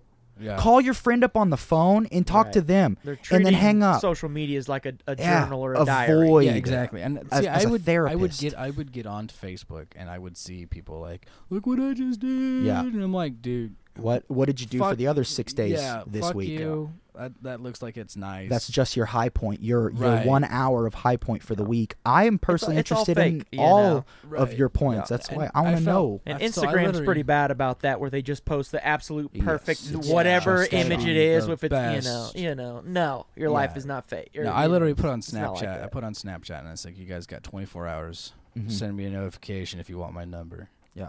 Done. That was it. Yeah. You know how many I got? I Probably had- like six. I had like four people. yeah, that's what I was saying. Yeah. You have generally I posted it on my story. I didn't, I didn't just post it to everybody. I posted it on my story. So it's like you have to look. Like if if you're my true friend, Yeah. you're gonna look at my story and you're gonna send me your shit. But what you just But- found out was people that you can count on at least a little bit. A you don't know to what level, but they Right. they at least showed a little bit more. You're like They these put in a little bit of effort. these Well, four that's- people that's I like know that I could call when I need somebody. That's like my best friend AJ. This guy is an amazing dude. All right, and we actually, um, you know how like uh, there's like those suicide packs. They're really bad. You know. So me and ha- him. what is that? A suicide pack? A Like suicide pack. Kill So so if you a suicide pack is if you were to kill yourself, I have to kill myself. That's the dumbest thing I've ever heard exactly. in my entire life. Exactly. So we did an anti-suicide pack. So the rules were: first one to die wins, but you can't kill yourself. The loser has to wear a tube, uh, safety green tube dress with steel toe stilettos at the funeral. so the the reason why is it's to be you know uh, to not let the funeral be something super sad Depressing. You and have kind of depressing. you have something yeah. funny to look at. But then again, i it's easier to address it because if I wanted to tell somebody that knows my friend AJ and be like, "Hey, I need help finding a tube green dress," you know, and they're gonna be like, "Oh shit, hmm yeah, let's go get you a dress," you know. You know, and, you and then you can't you can't just be super depressed No. about it because you're going to go get something Yeah. funny. You have to And wear a then dress we at a we even have funeral. a point system. If you guess what killed you, you have the loser has to wear fishnets. You know, so and so I would almost scare my friends and be like, if you kill yourself, you're wearing a dress in the coffin. You're- Yeah, you're, literally Yeah. gonna that, be that would make more sense. bro. to And I'm me. gonna go to the thrift store, right, and Yeah, it's so- gonna be bad. Well, I, I think it's. I think we both really agreed on neither one of us commit suicide because it started Yeah. off with me. I was smoking a lot. I was really smoking a lot of cigarettes, and I had a really bad cough. And so my buddy was like, "Dude, you're gonna get fucking cancer." And I'm like, "That's what's gonna kill me." I said, "I'm gonna die from cancer." Die young. and die young from cancer, man. And so it, it was an inside joke. We thought it was funny. Make make fun of something that you're so scared Well, of, yeah, and you won't yeah. be as scared of it anymore. That was the idea behind it. And so then Yeah. we started this whole thing of, you know what? Because he was going to move to Texas, and I said, well, if you die, I'm gonna have to wear a green dress, right? And he goes, yep. And if if you die, I'm gonna have to do the same thing. I was like, sounds like a deal. so that's how it's been, and we've been best buds since then. I mean, I met him because of his brother. Told me about him working at the sale barn. And it was like his first day at the sale barn. First pin, first cow of the night. Steps outside and he slips on shit and he ate shit. Oh, yeah. After that, we became best friends. that is how our friendship started.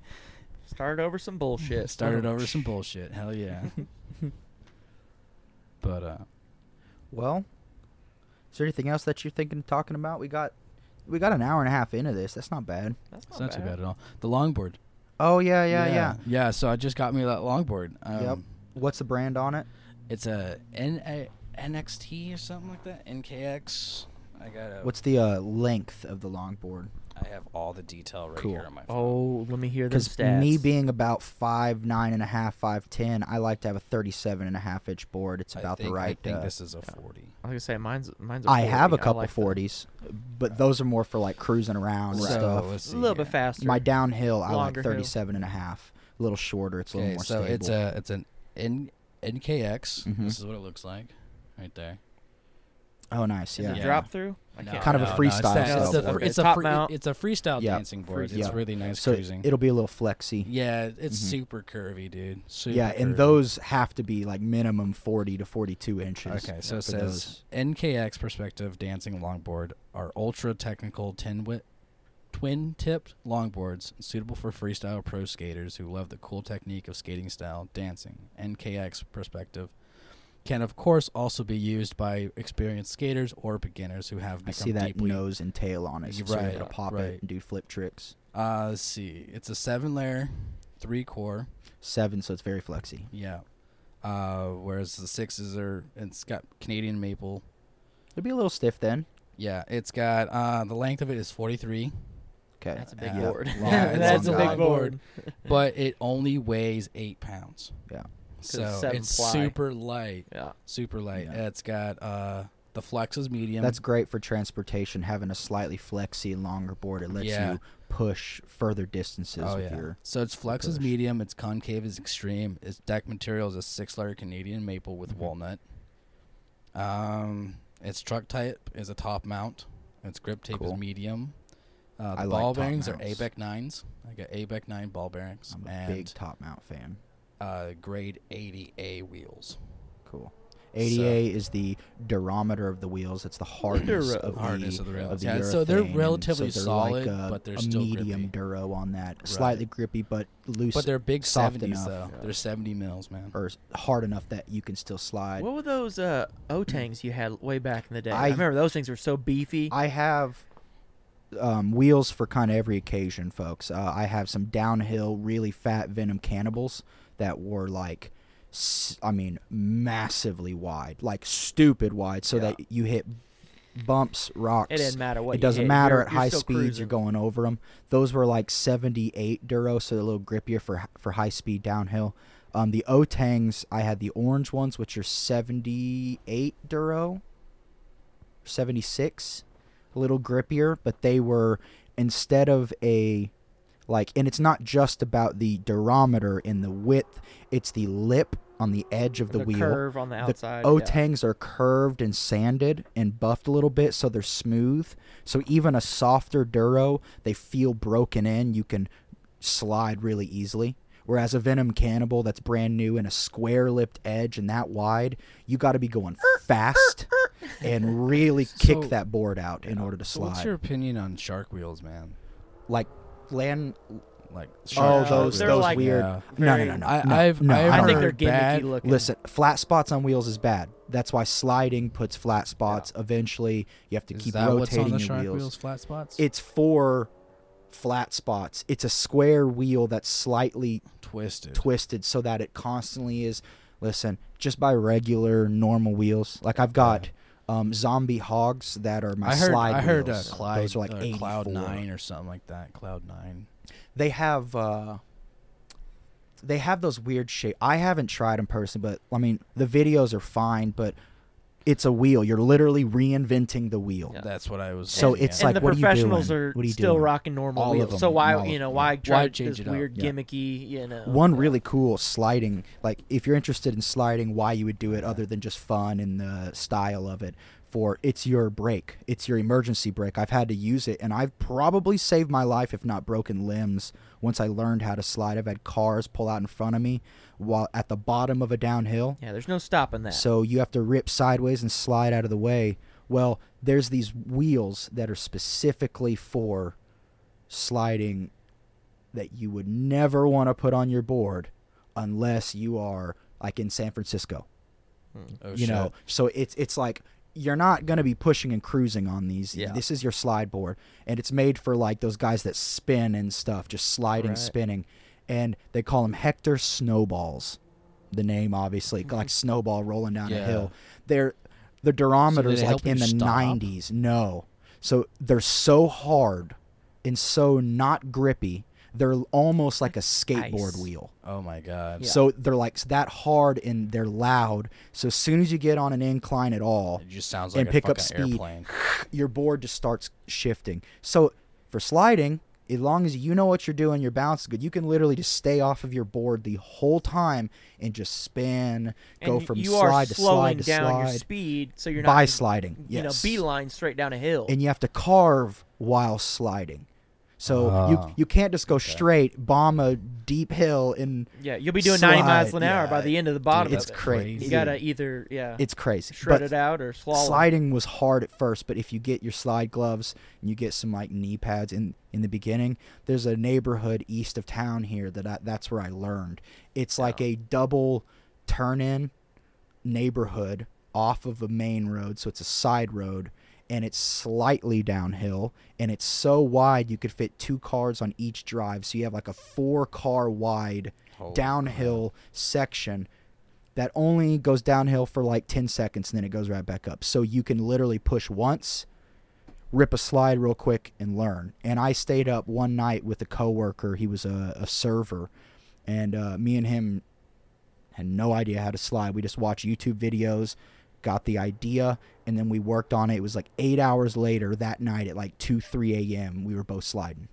No. And I was like, this is Yeah, I, I never mastered the slide. I've tried so many times. I just can't. can't You have to fully commit, Yeah, and that's I terrifying. can. I can dude. get it to slide just a scotch, and then it either throws me off. The trick is learn in the rain. Get a cheap Yeah. board. I called it my rain board. Yeah. All my old bearings, my old wheels, and I go out when it's like light, heavy rain. You know what I'm saying? Where it's like it's raining a bunch, but the raindrops are small, Yeah, I've, I've right. tried to do it in and the it rain. lightly man, covers the rain, and you find a it's nice subtle hill, and you push one time, and you can slide at like half of the speed Yeah. normally required. So it's a it's a good learning, you know, grab. But you're also going to ruin your board if you don't have ceramic bearings. Right, the bearings will just you get need to rusted dry up within your a day. Yeah, yeah, trucks. exactly. Your board's going to get saturated. It can delaminate. Yeah. You know, there's all sorts That's of why you get the shitty board. Yes. Yeah, that's your I'm you just gonna get the shitty board and then the new. ceramic bearings. The ceramic bearings is the most expensive piece. My thing, I use uh, seismic Tektons and seismic Tektons ceramics. Uh, Mischo Erban, he was a professional longboarder. He set the speed record on both of those. First, the, um, uh, what was the name of the bearings I just said? Sorry, I just Tektons. Yeah, the seismic Seismic. Tektons. So the brand Seismic Long makes you know wheels and as, just as those well bearings, as are cost as much as a board. They're like 89 to 100 bucks for the regular Dude, set. yeah. He set the record. He went like 81 miles an hour on a longboard with these bearings, That's and they were fine.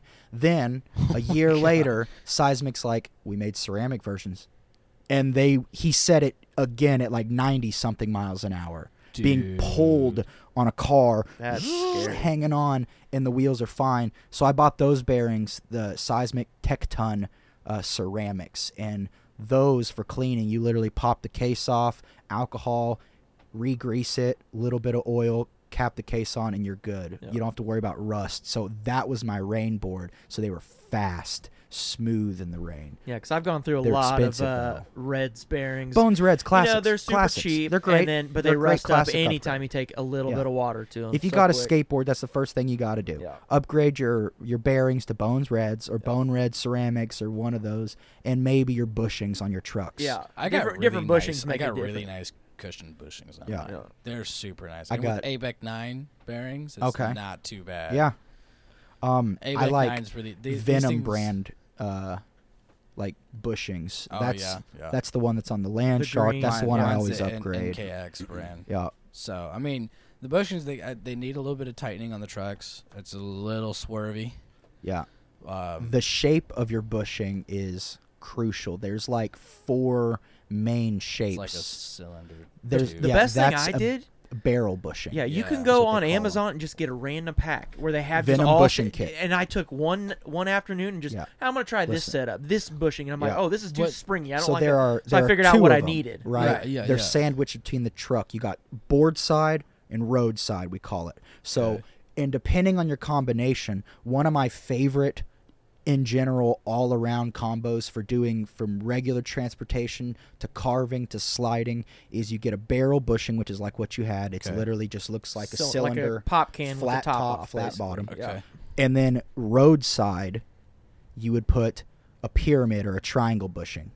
Ok- Okay. And what that does is it gives you a stiff base so when you do get speeds it doesn't turn so easily but when you want to turn you lean into it and it tips over that triangle bushing that's roadside so then And you so start get a real. switching combinations Oh, so instead you of can having a super wobbly turn, you can have a more Smooth. It's way That's- that's harder way more turn. controlled. Correct. And on my downhill board with the surf rod precision trucks that are like milled, really nice trucks that are like almost 300. See, when I don't first really came want it to be too hard to turn because I do like Yeah. to curve. and that's why that combination's good. A barrel with like a pyramid or barrel triangle. And what I used so that on my will still let me to curve though. for But, sure. I mean, if you throw your body weight, it doesn't matter how Yeah. easy or hard it is. If you put your body It's weight just- into it, it's yeah, gonna move. It'll still you know? move. Okay, okay. like on this downhill board that I've gone very fast, very stiff, no flex, like 13 ply Canadian maple with carbon fiber board. Dang. It's really tough. Um, that thing, whenever I put into my surf rod trucks, I was switching bushings from Venom, seeing what was going to work, but I had already gotten an idea of where I needed to go with what I was trying to do by online, and that's what's called a stepped barrel. So it, it's a barrel like with you know a cylinder with the tops flat Yeah. but it's rounded instead of being flat on the edge. Okay. And there's another tier that's flat on top and bottom. So you have really stiff and you have to fully lean because it's high speeds, Yeah. lean over. And when you lean, that's when the turn finally unlocks. Otherwise, you're not really going to Yeah. turn very easily. So, and then paired with the bushing size and durometer, because you can get a barrel bushing that's super soft and spongy, and you can get a barrel bushing that is hard, firm, and doesn't turn at all. Right. So Right. not only the durometer of the bushing and the size, Size.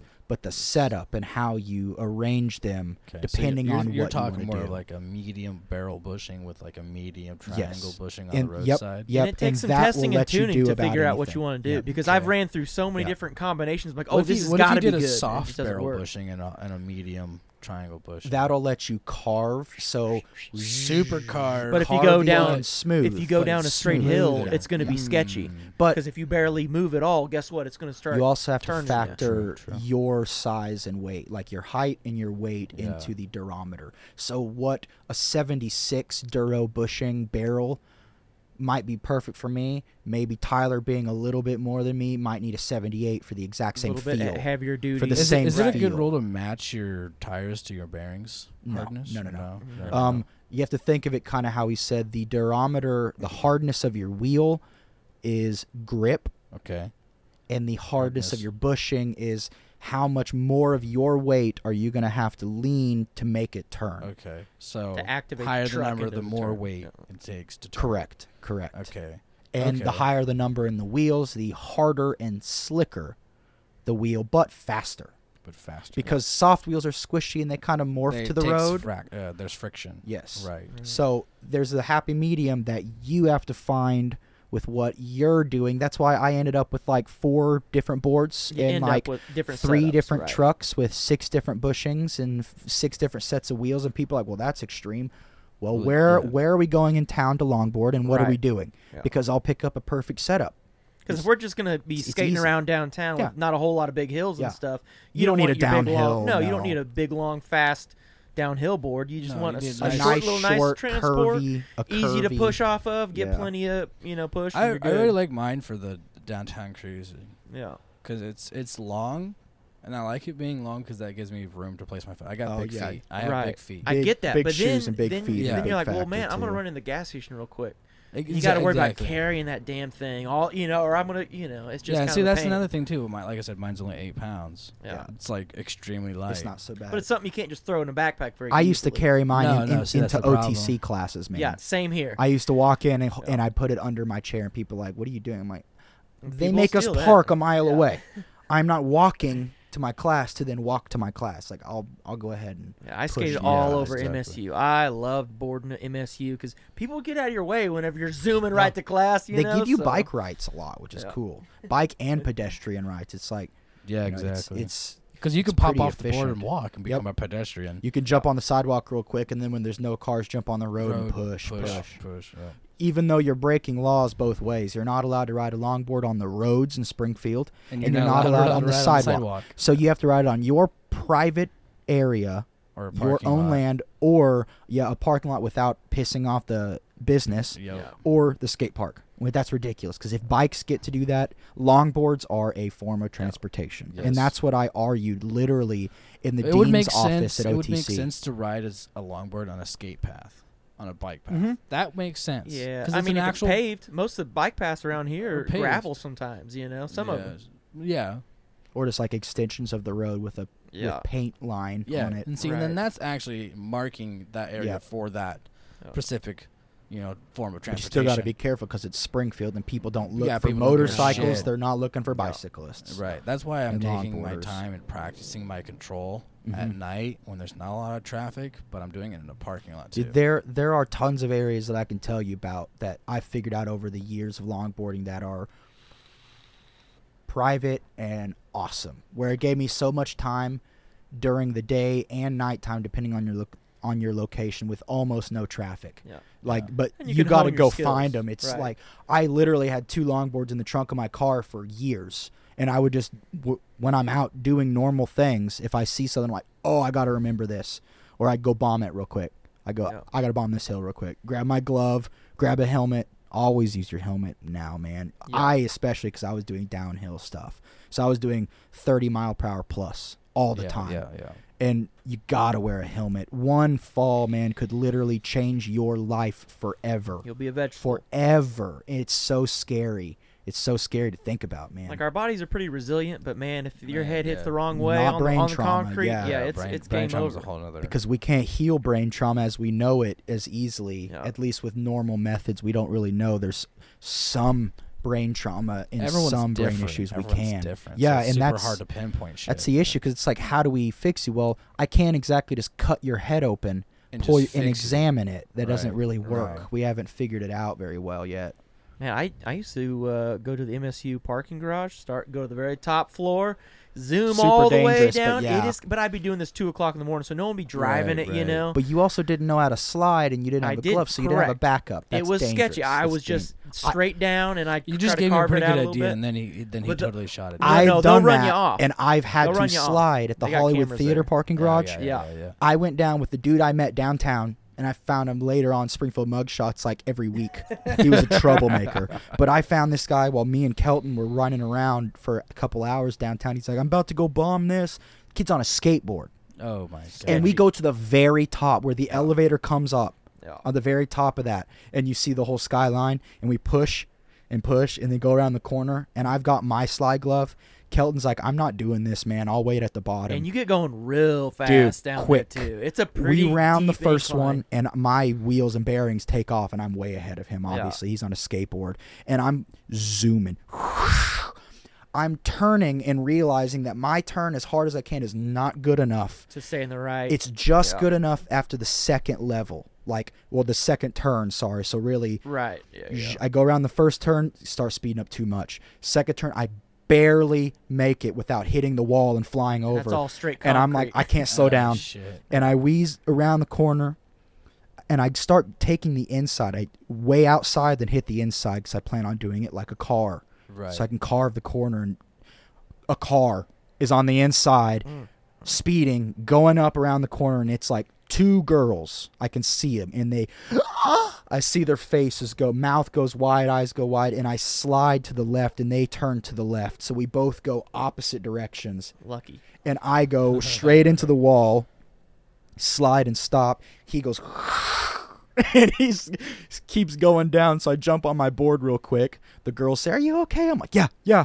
Jump on the board and keep going down. no problem. No Get down to the bottom. I'm like, Kelton, we got to go. Yeah. I'm I'm done. Yeah, I realize now how done. sketchy it was doing that. So especially, dangerous. you know, I didn't all have a helmet. One person. I, Right. di- I didn't have a helmet Yeah, at that either. time. Yeah. This was Yeah, early would in my. sucked. I mean, I had just learned how to slide. Just learned, and I thought I was cruising downtown, so I did not bring a helmet. You know, I was. That's just like that's like my buddy uh, Sam was like, "Oh, we should go out and ride it in the parking lot." And I'm like, "I don't, I don't know." I I asked him. I told him, "Yeah, I don't care if he rode it out in the parking lot, whatever." I told him if you broke my board, you get me a new one, kind of Yeah. deal. But like, dude, he wanted to go bombing all these hills and shit. I'm like, dude, this is not what that board's for. This Yeah. board, if you go to try to bomb Yeah, a hill with it, you're gonna dangerous. Yeah, you need to tighten shit. those trucks up. Make sure you have the right wheels, bearings, and Right, the right right. legs practice and a little knees bit. Yeah. and the right heart for it. Right. Heart and I can, gumption. I can I don't think understand. if Because kid has halfway the through it, hot, he no, either the got gumption. bail or crash. So that that's right, it. and so he wanted he wanted to um, bomb this one hill. It wasn't a major hill, but it led to an intersection, and I'm like, dude, I do not want to bomb that. yeah, those are I was usually like- sketchy. I was like, because if I do get going fast enough, I don't really, I, I haven't really practiced my stopping, Yeah, there's and so I'm trying gonna, to I'm- foot brake at high speeds does not work. No, exactly. doesn't. Once once once you hit above about 20 to 25, your days of foot braking are over. You have failed to control and regulate your speed. And Yep. now your only option is bail, Bail. or ride it out or slide. yeah. Right, and I, I would try to bail, and I'd Mhm. probably get hit by a car. So I was like, we're not doing that. I did that all the time. I, Just I ended up hurting my my heel. skate My heel towards the pretty bad, too. grass and Yeah. jump Yeah, on yeah, lawns yeah. all Aim the for time. grass, aim for the and I was like, I got to stop this. The grass is always not going to be soft. Or it's not always going to be soft. You and it's not always going to be there. Yeah. No. And that's when I was like, yeah, I got to do, especially after that last like scare, um, before learning how to slide, where the car pulled out, and I was like, I did like a whoop, like a like a bull's running at me, and I've got a, I, come on. And the bull's running, dodge, and I'm going dodge. fast. Pulls out in front of me. Old man doesn't see me at all, and he doesn't accelerate. He's going like six, and I, I literally bend my body around him, and my hands hit his antenna. Good. Oh my god, Dude, it was the scariest moment in my life. I was like, uh I, I think I'm about to hit a car at like Yeah. 35 miles an hour. that would have hurt. That would have hurt a lot. Right, right. That would have broke my legs probably for Yeah, You would have broke a rib. Slam my face into Oh, the yeah. car. Depends on how you landed too. Off of that. If you rolled with it, if you rolled with it, you probably wouldn't have caused too much damage, Yeah. damage, but it still wouldn't have felt good. No. So I think that's about it. Right on. Yeah, Yeah. we're How much time we 150. We're hour 50. Oh. Nice. Well, man, we appreciate you joining us on Beard Bros. You know what I'm saying? Beard Bros Campfire Fun Time. Yeah, definitely might have to come back sometime. Oh yeah. We I know it's like. Yeah. It's like uh it warmed up a little bit out here. It's like 40 to 50, but I think it's It's dropping. they Tampa say real by quick. Monday it's going to be back in the teens and possible snow again. So I'm, it's I'm hoping to get crazy. home and be able to ride again Yeah. a little bit. I mean, Yeah. my my heel is feeling a little bit better. I haven't got up on it and walked around quite yet, Yeah. but And you'll you'll learn what muscles you you use, especially Yeah. whenever you're pushing off. You're like, oh, that's My- weird. That's a weird Dude. one. You know. yeah. I'm sore. my I'm right leg after like eight eight-ish nine years of longboarding my right thigh is like a third the size larger than my left is Yeah. from pushing because can I did see so it. much I transportation. see Pushes it. I'm telling That's you, I crazy. I used my longboard for transportation so much, and I played soccer my whole life, so my right leg was always it. I also played goalie in soccer. I'm constantly punting. My right leg was always really good at like kicking and strong. See, so my longboarding, is I was my good left at that. My left leg is like my weakest leg, but Yeah. yet that's the my that's my board leg. That's how you That's like. when you stabilize balance yourself. and and that's my stabilize. stabilize. stabilizing Yeah. one. I can't. I mean, that's ride- same I, as me. I thought I could ride Goofy, and Yeah. I tried it, and I was like, dude, I just kept popping off. I, was I like, can hell's going on? sometimes push in in I tried to- skate goofy, but I have to switch. I try. I It's tried It's like do throwing a baseball with your left hand or your opposite hand. So It- bad. It's just so goofy. I you can't. know? I can't do. uh I can't do mongo. Yeah. I can't mongo, dude. It's I don't know what that is. that's where. Uh, so if you ride normal with your left foot forward, it's putting your left foot in the back and, and pushing with your right. pushing with your right. Oh no way. Like the then, old and then, school and then you stand. Then you stand Yeah. in Goofy. yeah, then you that's switch. goofy. Yeah, that's Yeah. that doesn't Yeah. even sound. So Yeah, it's it's it's it's a way to push. They say that if you can learn how to push mongo and switch foot, well, your balance is really good at that. Point. yeah, yeah, you, we gotta have balance to do that. Yeah. But if you can switch and do switch foot and stuff like that, you can ride for a lot longer. Yeah. I want to eventually get there, but I need to first get comfortable with what I'm at right now. I can I can uh, tell you some real good areas for that, like the apartment run we used to do. That's That's uh, a great, gentle great, downhill. nice if carver. you push hard at the top, you'll go twenty. If you Yeah. just push once or twice, you'll go like twelve to fifteen. That's And nice. it's like a mile and a quarter through a neighborhood of a nice neighborhood road with a gentle downhill and right turn easy to manage. It's a lot of so escape routes if a car good does come. for pushing it's and great. train. And you then gotta show me where that's yeah. at. That sounds like a fucking hell dude of a and all those neighborhoods over there are where i learned how to longboard and you'll develop balance and strength in your pushing leg like so quick because of And where you're at and It's so maneuverability of your board. You Yeah. get you know what. I just basically yeah, want, I want the reason why I really like the longboard is because that gives me my that little bit of freedom I had with the moped, which Yeah. he gave Yeah, me you can moped and it got R.I.P. around. Yeah, I sold him my moped. yeah, they and steal that in a heartbeat. Someone stole it from him. had I'm a little multiple pissed people about it. try and steal. I know. mine. I was the first thing that came to my mind was Tyler's gonna be upset.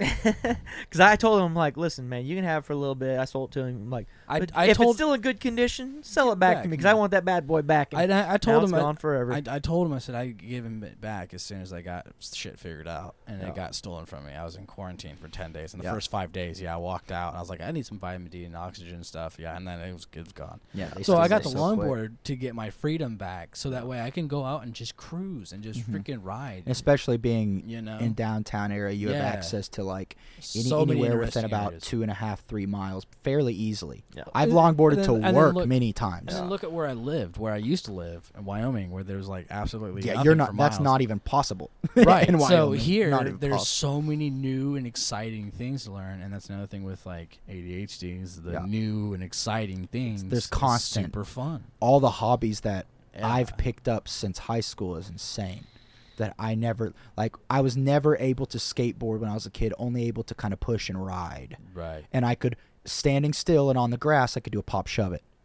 I, I You know, No, only I, in I the can't grass. do any flip tricks. and I was always jealous of my friends that could push on the skateboard and like ride it. right. And I was like, gosh, what? And then I f- discovered longboards later. I'm like, okay, this is These- kind of this is cheating, but way it's better. different. Yeah. And what I loved about longboarding, it's a mix of snowboarding and surfing, depending on your setup. I you, like this. You could I like steer the with the surf. front of your board, like a longboard or like a Surfboard. snowboard, or you or sorry, yeah, Yeah, a a, surfboard. surfboard, and you can steer with the back of your board, which is my preference, like a Slalom, Kick snowboard. it out a little and bit. you can kind of Yeah. lean and and move your body on that angle, not left to right, but on that front right, back left angle for me, and that helps you turn. my my dad taught me how to surf when I was younger. Tried well, tried to teach me how to surf. I wasn't really good at it. I was pretty young, but I did do a lot of skateboarding when I was younger, like when I was like eight or oh, nine. Oh yeah, And then I became like 15, 16. My brother got a longboard that was a remote longboard. You can manually operate Oh, yeah, it, or yeah. you can you know use the remote. And so when the battery died, you better learn how to use yeah, I longboard. Right. It's gonna be hard. So- I would be out. I'd be like, you know, because I didn't have a license at the time either. So I was like, "Hey, Zan, I need to go get me a pack of cigarettes." And he'd be like, "All right," and I'd take the longboard. Right. And I'd ride there, and then the battery died, and then now I'm sitting there smoking a cigarette, huffing and puffing on a longboard. yeah, But it wasn't. It back. wasn't. It wasn't terrible though. Yeah. No, And so then I just never really rode again. And finally, I was like, you know what? I want to get back into that. It's so much fun. Like whenever we is lived so in much- Marionville, it's dude, so much fun. we would just take off and explore. we Just al- random he out. almost died one day. Oh, I do remember Oh. that. That was terrible. That was a Uh, bad we deal. went we went longboarding. Uh, it was probably 101, 102. It was hot out there. and Oh, it shit. in Marionville. It's kind of like a Wyoming in a sense, a tiny Okay. town by railroad tracks. Nothing else around you Nothing. within 20 miles or so, Yeah. 15 miles. So you have to like go. So we were longboarding farm roads, country Oh, roads and stuff. We were not paying attention to anything because we were just caught up in longboarding and experiencing like a good time. literally cruising. Nature, man. We Yeah. didn't realize we had been out there for like two hours. We had probably pushed three and a half ish miles, and we had not a single water bottle. Didn't bring any water. Nothing. And Nothing all- to drink. my and dude, all of a sudden, I realized that I'm beyond parched, and I'm like, I literally can barely catch my breath, and I'm like, Tyler, we need to stop. And we're in this farm road in front of a couple houses, and he looks at me, and his eyes are going straight through me. And I- he's I just remember like everything stumbling, fading dude. And I'm like, Tyler, Tyler. hole. He's, just like, dude, I don't feel. And I saw panic in his eyes, and he was fading out. And I'm like, dehydration. So I run to the nearest house right next door. I sprint. I bang on the door, and no one's answering. So I see a, a garden hose by the, the garage the real coiled hose up. up, right Yeah, up there. yeah. So you I know? plug it in real quick and I'm running with this hose, crank the water on, and it's like 20 feet short of Tyler. He's laying on his back. And I'm thinking he, Oh he my might God. be dead. I'm spraying water. I'm like, Tyler, you got to get over here. I'm like spraying water towards him and on him, trying to get it. I'm like, you got to get something with water. So I don't remember what we had. I think I think you pulled it even harder and it like Yeah, popped loose or more. something. So he had another ten feet. It came over to. Yeah. I just remember and like the second he got water, it was one of the it was one of those things where I was like it was like a movie. I was trying reaching out my arms. I'm like I was trying was to fading. communicate everything, and I was like I can't He move wasn't my speaking. arms anymore, and they were going straight down. I'm like, He I'm literally just going sounded like a stroke victim, dude. He was he was talking like, and he would just uh, uh, You had but- heat stroke, uh, man. Yes, pretty much mild stroke and dehydration. dehydration, and, and yeah. he was and about to literally probably die Yeah. pretty quick. I would imagine. And I remember Damn. it was within like three minutes of getting some drinks of cold water, he was back to like sixty percent. yeah. Wow. Where he was still in pain, but he was there, and he's like, "That was weird, man." I'm like, "That's not weird. We are Yeah. stupid. We didn't have water. we water." never not brought water. and the then next we had to longboard like two miles back. Yeah. Ah, yeah, dude, yeah. So we so we we drank Yeah. up, we filled up on water, we doused our hats and our heads, and then we Oh, I man. coiled their hose back up, turned it off, and we just left. I just That's- wish that's that like that person when- in the house. I wish they had like one of those cameras. Like, can I have that Just to footage? I just want to see like me just Tyler being drained. it That's was literally like, a when robot's I- batteries were That dying. was Yeah. like when I went to Pakistan, dude. Um, so I was in Pakistan. My mom was married to a guy who had family there. So I've been to like Germany. Mm-hmm. I've been to Turkey, Dubai, Pakistan. Pakistan was really fun. I was there for almost a year, and uh, when we went down there, we went to go and see a lot of these uh, tourist sites. And one of them was like a place where they filmed a Bollywood movie, and it was like super cool. They had go karts, and then this other place called Mount K. I don't know if you guys ever heard of Mm. Mount K. It's one of the biggest mountain regions in that area. Is that in?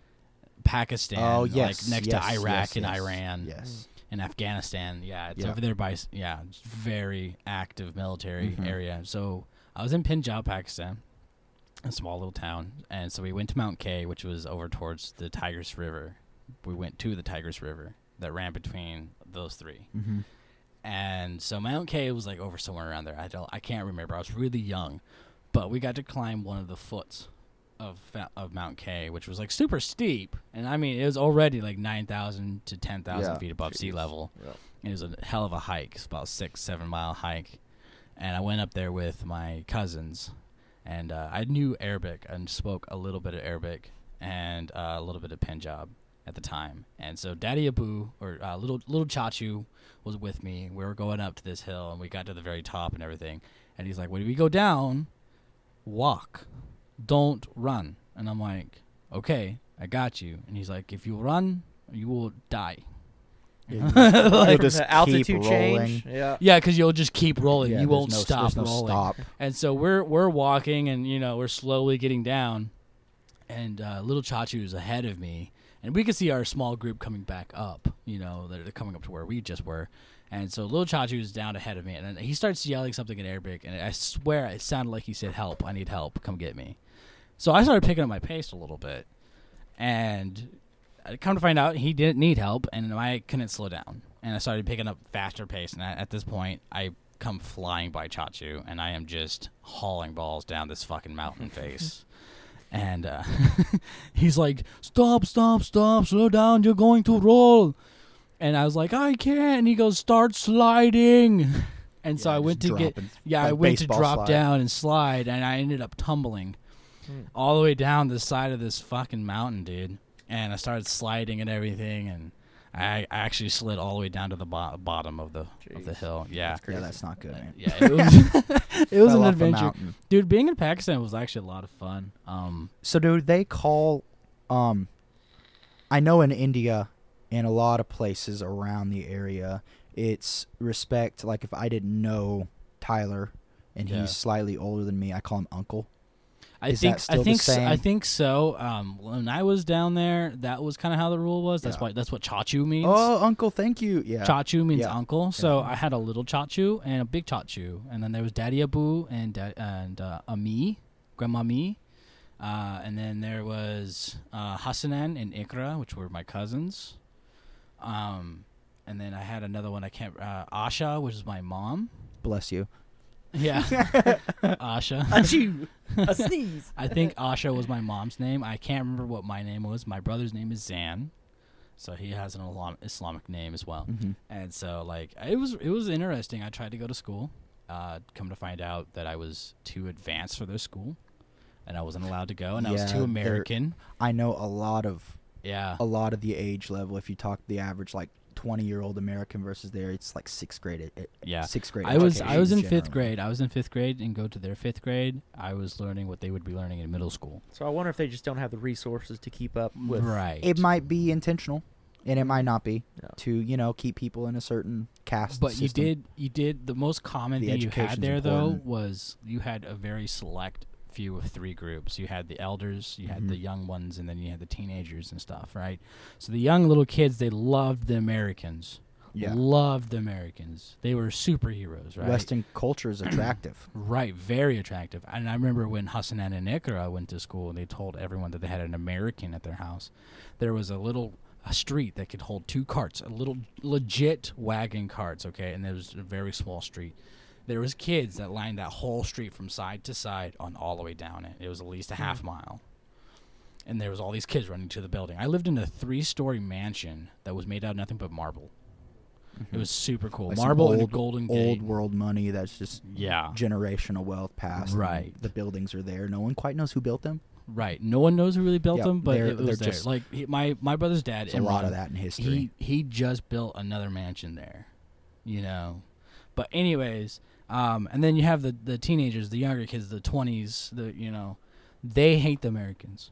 yeah. They do not want nothing to do with Were, them was that a result of the Because of the war. indoctrination of the education yes, war and stuff? of Yeah. war. Yeah. Yeah. So they did not like the Americans, and the elders, they didn't care for the Americans either, but they understood their political reasons. Yeah. they understood that we were there to help, but they didn't like our methods. Yeah. So it was a kind of a hit and miss on an elder person. And plus, when you spoke to another person, you had to like be, Be very formal. very very respectful. Yeah. Like when I went to go talk to Daddy Abu, even though Daddy Abu was super awesome guy, really great guy, I'd come in like my shoes were off. I'd come in, ah, Daddy Abu, salam alaikum assalam, you know, something, and then he would he would speak to me, you know, and it was it was rare, but um, I had a lot of fun being down there. I really did. And then I tried to go to their um, what was it? Uh, their place of ritual or whatever. The um, can't think of it. out of like a top of mausoleum type. Um, It'd be more like a mosque there. wouldn't yes, it? a mosque. Mosque, yeah, I okay, went yeah. to. I tried to go to their mosque, and uh, I That probably wasn't allowed, was it? no. Yeah, you're not allowed As to be there. soon as I took my you're- shoes off, because Yeah. Big Chachu or uh, Little Chachu come up to me and he's like, "Hey, you gotta take your shoes off." And I was like, "Okay, no problem." So I took my shoes off because that was custom. Mhm. Anytime you went into someone's house, you had to take your shoes off, and you had to wear open-toed sandals. I tried to pull it off with socks. That was a total no-go. so I had to wear sandals, and so I took off my shoes. And as soon as my foot hit the fucking door, this priest comes out of nowhere, and he's just yelling in Arabic, just. "La, la, la, la, la." And I'm like, "What's going on?" He goes, "You get the get out of here now. You are too American. Yeah. You are not one of us. You cannot to step foot on these holy grounds." I was Isn't like, that, "What?" isn't that gross that Yeah. a religion does that to somebody? Yeah, and I was like, "What are you talking about?" And so, That's- yeah, Chachi. That's how I know I'm in the wrong religion. If that's Yeah. my If they're religion. that exclusive. yeah. Yeah, I was too American to go there. Dude, the same thing happened to me in Cologne, Germany. Oh, I can Um, imagine. My oldest brother Cassidy, myself, and my friend Wyatt went over because a foreign exchange student came my freshman year of high school, and I be, I became friends with him. He played the soccer team with him. Yeah, shout he out was a to good dude. Julian, Julian Lucas, um, and all the guys out there. He's from a small town east of Cologne, like an hour. It's called Lindlar. He says small. It's like three hundred thousand people. oh my god. and we go to his uh, his church in his hometown. It's like 900 years old. It's this small stone. It's um, it's amazing. The stained glass and the stone. It's incredible, right? You can see Yeah. and feel the history. No problems there. We go to the Rhine Cathedral in Cologne. The big cathedral. You Google it, you'll know Oh exactly what I'm talking. It's the one right on the Rhine. It's the Gothic-looking, massive The one that was made and- back in the Renaissance. Yep. So Oh. Theoretically, Theoretically. Again, we don't We don't necessarily know. It's Right, I, I think it's a bunch of inheritors, honestly. Yeah. But anyway, we go to walk in this church because it's like big, long streets, kind of Chicago style. Tons of businesses and buildings, and they all go to this central kind of square where the church is, right by the river, Yeah. and it branches in every direction. You can kind of just pick one. Um, well, we go up to the building, and Julian's like, "Seriously, man." There is no talking here. Like, be very quiet, be very respectful. This is a, a working Catholic church, man. You know, this is they're probably having service, so be very quiet. I'm like, yeah, of course, of course. You know. Yeah. And so we walk in the door, and you just kind of walk in. You see people sitting down. There is a Catholic German priest speaking Latin, giving like a service, and they're swinging the aromatic perfume of like Oh, yeah. incense The and holy- myrrh, the holy dude, in the middle. yeah. Oh my and I'm just like, holy crap! I'm Oh. looking around. I look to my left. I see the table of the candles that you light for your loved ones and your lost ones. relics and stuff. Dude. And- yeah. Dude, right on the stone column here, I see the little holy water bowl, and I'm just, I lean over to Julian. I'm like, hey. Then all of a sudden, a German priest comes out and starts speaking Germany, but I, I knew very simplistic German, and he's speaking Right. so fast and angrily. I'm like, Julian, what's going on? He's like, take off your hat, take off your hat. Me and Cass walked in a Catholic church with our hats on, Oh no. and that's a big no-no. that is a huge. and then no-no. he's watching us after we take our hats. He keeps saying some German, but kind of quieter, as if he's just like these idiots. I can't Yeah. believe these. You know, These stupid and- Americans. we start Yeah. walking by the column to go to the back of the church so we don't disrupt anymore. And I walk by the holy water, and he grabs a hold of my arm and pulls me back violently and starts speaking more German and points the holy water. And Julian's like, Man, clean yourself. Like, what? You have to do the Catholic cross, the Mhm. crucifixion sign with the water before you. Do walk you in. Come in. Wow. So I walked Oh. in with my hat on, like Cass. strike two. in German. And then we Yeah. sit here and we don't do the little yeah. the Father, Son, Holy Spirit thing.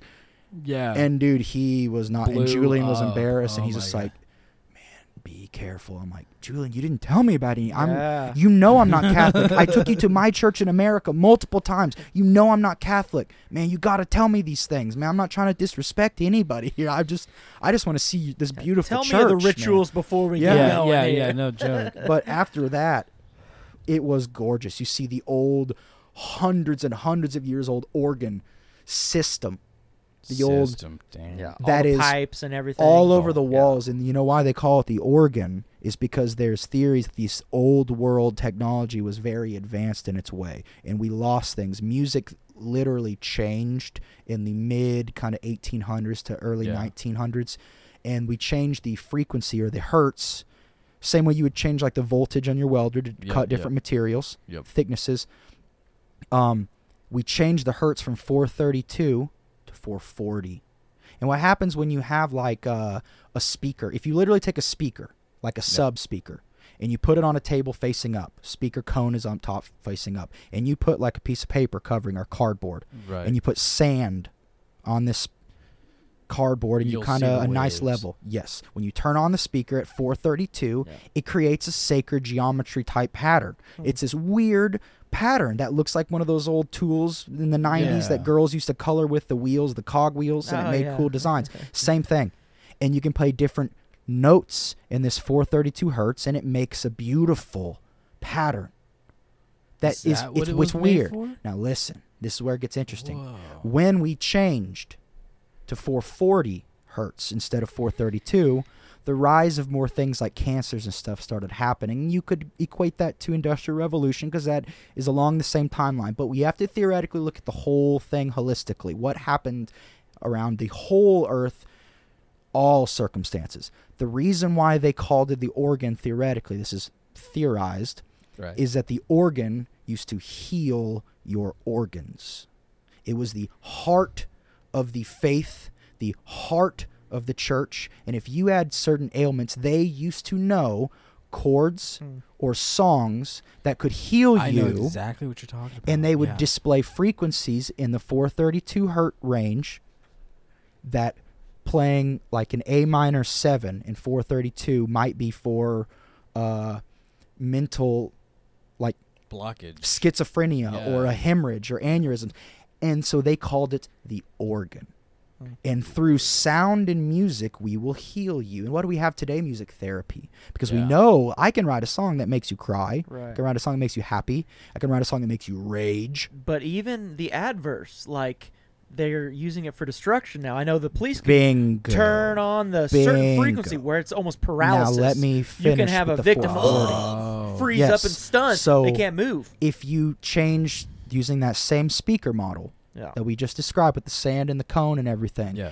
and you change it to 440 hertz instead of the classic 432 and you play your normal A chord what it used to be maybe a circle with trapezoids and some squares and triangles that naturally just happen to play out from the sound waves makes the sand make this pattern. The 440 now makes a disheveled mess Hmm. of a pattern that's no longer geometric.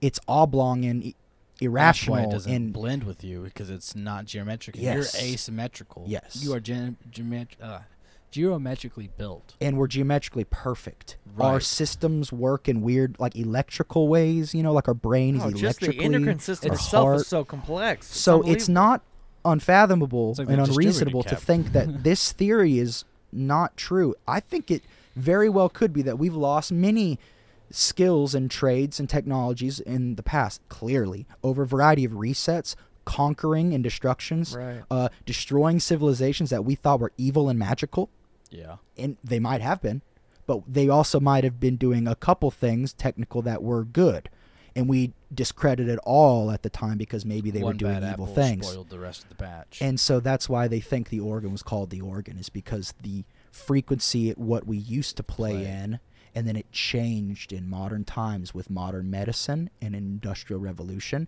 taxing fuel and electricity all of a sudden.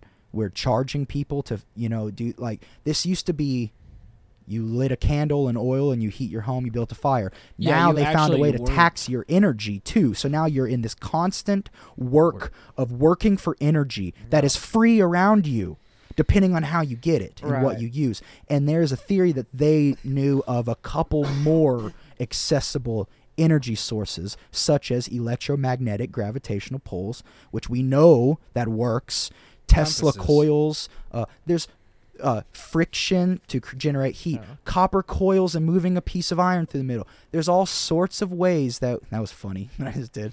Uh, we there are all sorts of ways that we have collected energy from the start of civilization to now, and energy can mean a bunch of things, from eating food that generates energy, correct, Right. to electricity and everywhere in between, and we have lost undoubtedly. We have lost many of those connections and tools and techniques and energy sources and they because they can't monetize that.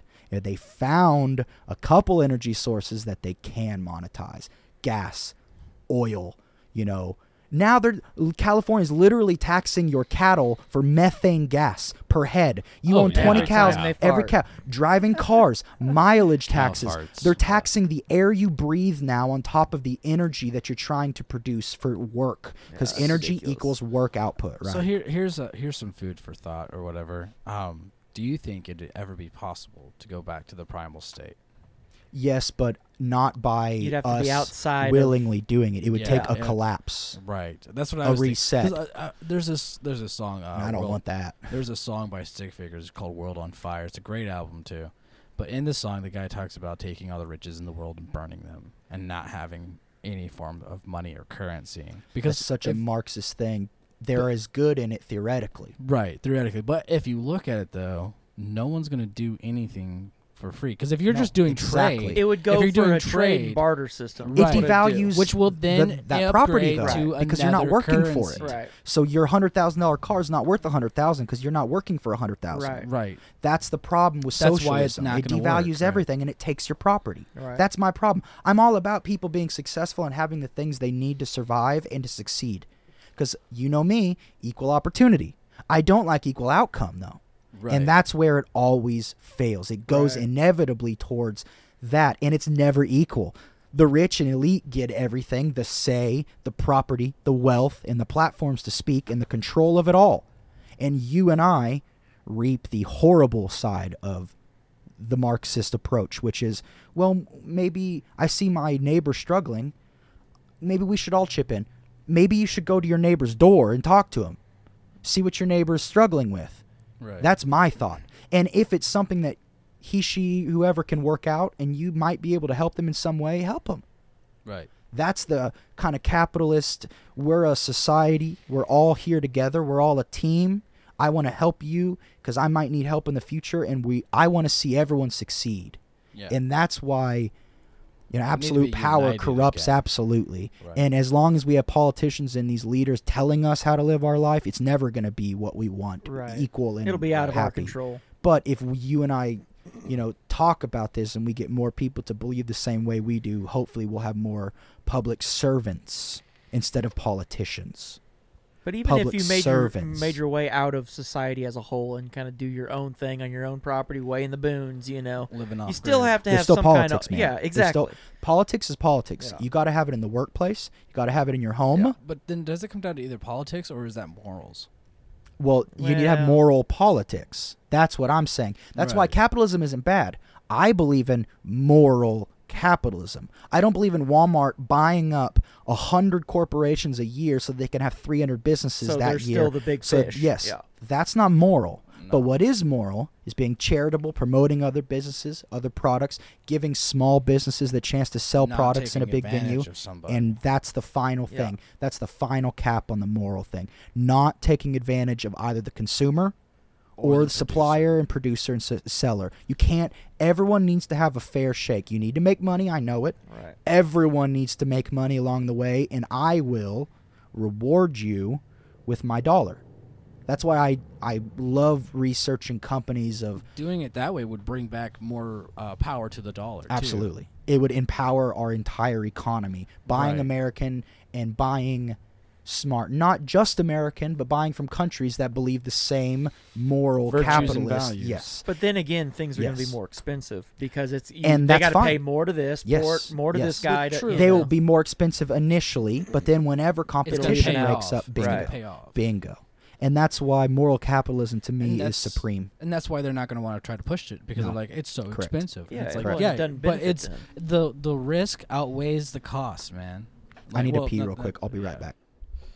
Or do you want to hit a pause? We can do intermission. Yeah, we can do an intermission. It's uh, it's kind of hard for me to sync them up in the edit. Okay, gotcha. If we can stop. Well, he's making a tinkle right now, so it's just TNT back on the mic. Uh, I'm gonna have to make a tingle too, man. All right, yeah, it's kind of hitting me too. I drank that monster pretty quick here. yeah, got that too. That's why I was kind of hoping we could pause this, but you know it's all right. We can uh, we can hold tough it. it out a little bit. it out a little bit. Reminds me of my New Year's Eve party. When you, when you tinkled yourself. No, I got super hammered, and then everybody was waiting in a Taco Bell drive-through for like an hour and a half with just full on ready to have to pee. Like it sucked. Oh, that does suck. Yeah. It's always good to have an empty Gatorade bucket or bottle in your car, you know, just in case. You got to make I wasn't gonna. piss I wasn't gonna piss in the van. Fuck that. There was. Oh, chick- there's other people in there. yeah, there was. Oh, okay. like- I thought you were by yourself. That's, no, no, though. I'm not gonna do that. Oh God, no. All right, everyone, avert your eyes. I'm peeing. Everyone, look away. Don't make eye contact. All right, I gotta go. Okay, I'm back. All right, now uh, Tyler's gonna go make a tinkle. Yeah, we're working in shifts here. We work hard for the money. Just right around the shed, yeah. Yeah, either way. So we we were talking about moral capitalism. I want to say. So I have socialist, or what they believe, they think they are socialists. They're really communists and fascists friends that have some social swing points and stuff here and there. But they sincerely believe that their viewpoints of you know equality and racial injustice and economic injustice, they they think that all this stems, uh, you know, from politicians and the right.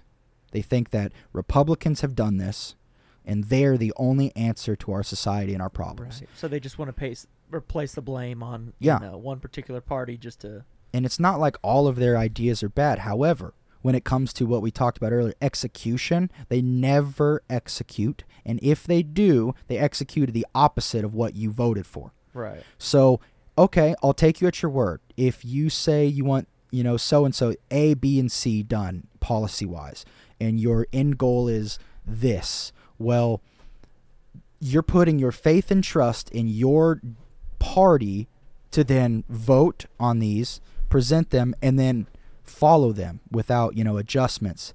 And Right. unfortunately, I don't trust the Democrat Party any more than I trust the Republican Party. We've already talked about that a lot. That they they are not representative, you know, of the voters, the constituents. So you have my super left, super liberal friends that believe in, you know, we need to have even more social welfare. I, I need my college debt You mind if I go Finn- out those cigarettes, by the way? I'm Oh, sorry yeah. for interrupting you there, man. Um, and you know, it's all fine and dandy and your ideas may be good but the execution is flawed because they never do what you want. Is that i mean like challenge what i just said. It has your favorite politicians you know your presidential candidates in the last 10 to 12 years done what you have thought they were going to do and the answer is always no you know for the most part Well, you know. I mean, okay, so I, I I know a lot of people are gonna gonna hate me on this, but Trump did do some things That's that were no, great. absolutely. He is the only, and I I talk about it. He was the best worst thing to happen to America. Yes, I that's- that's personally agreeable thing. really loved his policies for the most part, and you, un, I mean, undeniably, he had the best foreign policy of any president we've ever had, especially in modern times. He just didn't get us into wars. He withdrew us from things. He kept us on the world stage, feared and respected, and he brought our economy back. So, yeah, I completely agree. I just try not to talk about him so much because it's so divisive. You know, you always get people that are just Yeah, I so. don't wanna start you just mention the name. people. Yeah, and unfortunately, people are retarded, man. You know, like most people are just retarded in what they believe. They don't. They they take things so extreme that they don't want to have regular conversations and be able to discuss policies, actions, and execution. And no, I wholeheartedly agree. The only president that I've ever seen in my lifetime do almost every single thing that they said on the campaign trail was Donald Trump. Yes. There was no You- president You, can totally tell um, that did that. You can totally tell how each person feels when they run their campaign. You can see, if you watch them during the campaign run, the campaign Yeah. trial, they're one person, And, then watch the first year in office. first year in office, they're a whole other person. Look, look at Joe at Biden. look at this mess. exactly. Every decision, and I'm not a smart person when it comes to foreign policy and international affairs and Same. domestic affairs. I know what I know, and that is little, and I'm flawed in certain beliefs, and I'm learning. However, he has done literally the opposite of every single thing that you should be doing as a first world superpower that America is. He's literally done the opposite. And the he only America like a business. the only reason that. I could think of that one would make such a consistency of the worst, not just bad, the worst decisions would be for nefarious actions. Nefarious. Nefarious. This this guy or whoever's really running the show, Kamala or the Democrat Party or whoever, this is literally the worst administration in American history. I I've never seen some. I mean, other than putting Americans in concentration camps, which was a Democrat as well. You know, a- hundred Yeah. years ago, Yeah. eighty years ago. So what are we what are we fighting here for? You know, it's if It's- you I, I don't know. It's kind of double edged sword because do you want someone that gets something done but maybe radical in his doings, or do you want someone to get nothing done and be, just you well, know play put that same neutral? perspective into the workplace then that Right. same symbology do you want a boss a a boss meaning not a manager an owner an owner of your business do you want an owner that's just content with one two contracts tyler like we've had to deal with Yeah.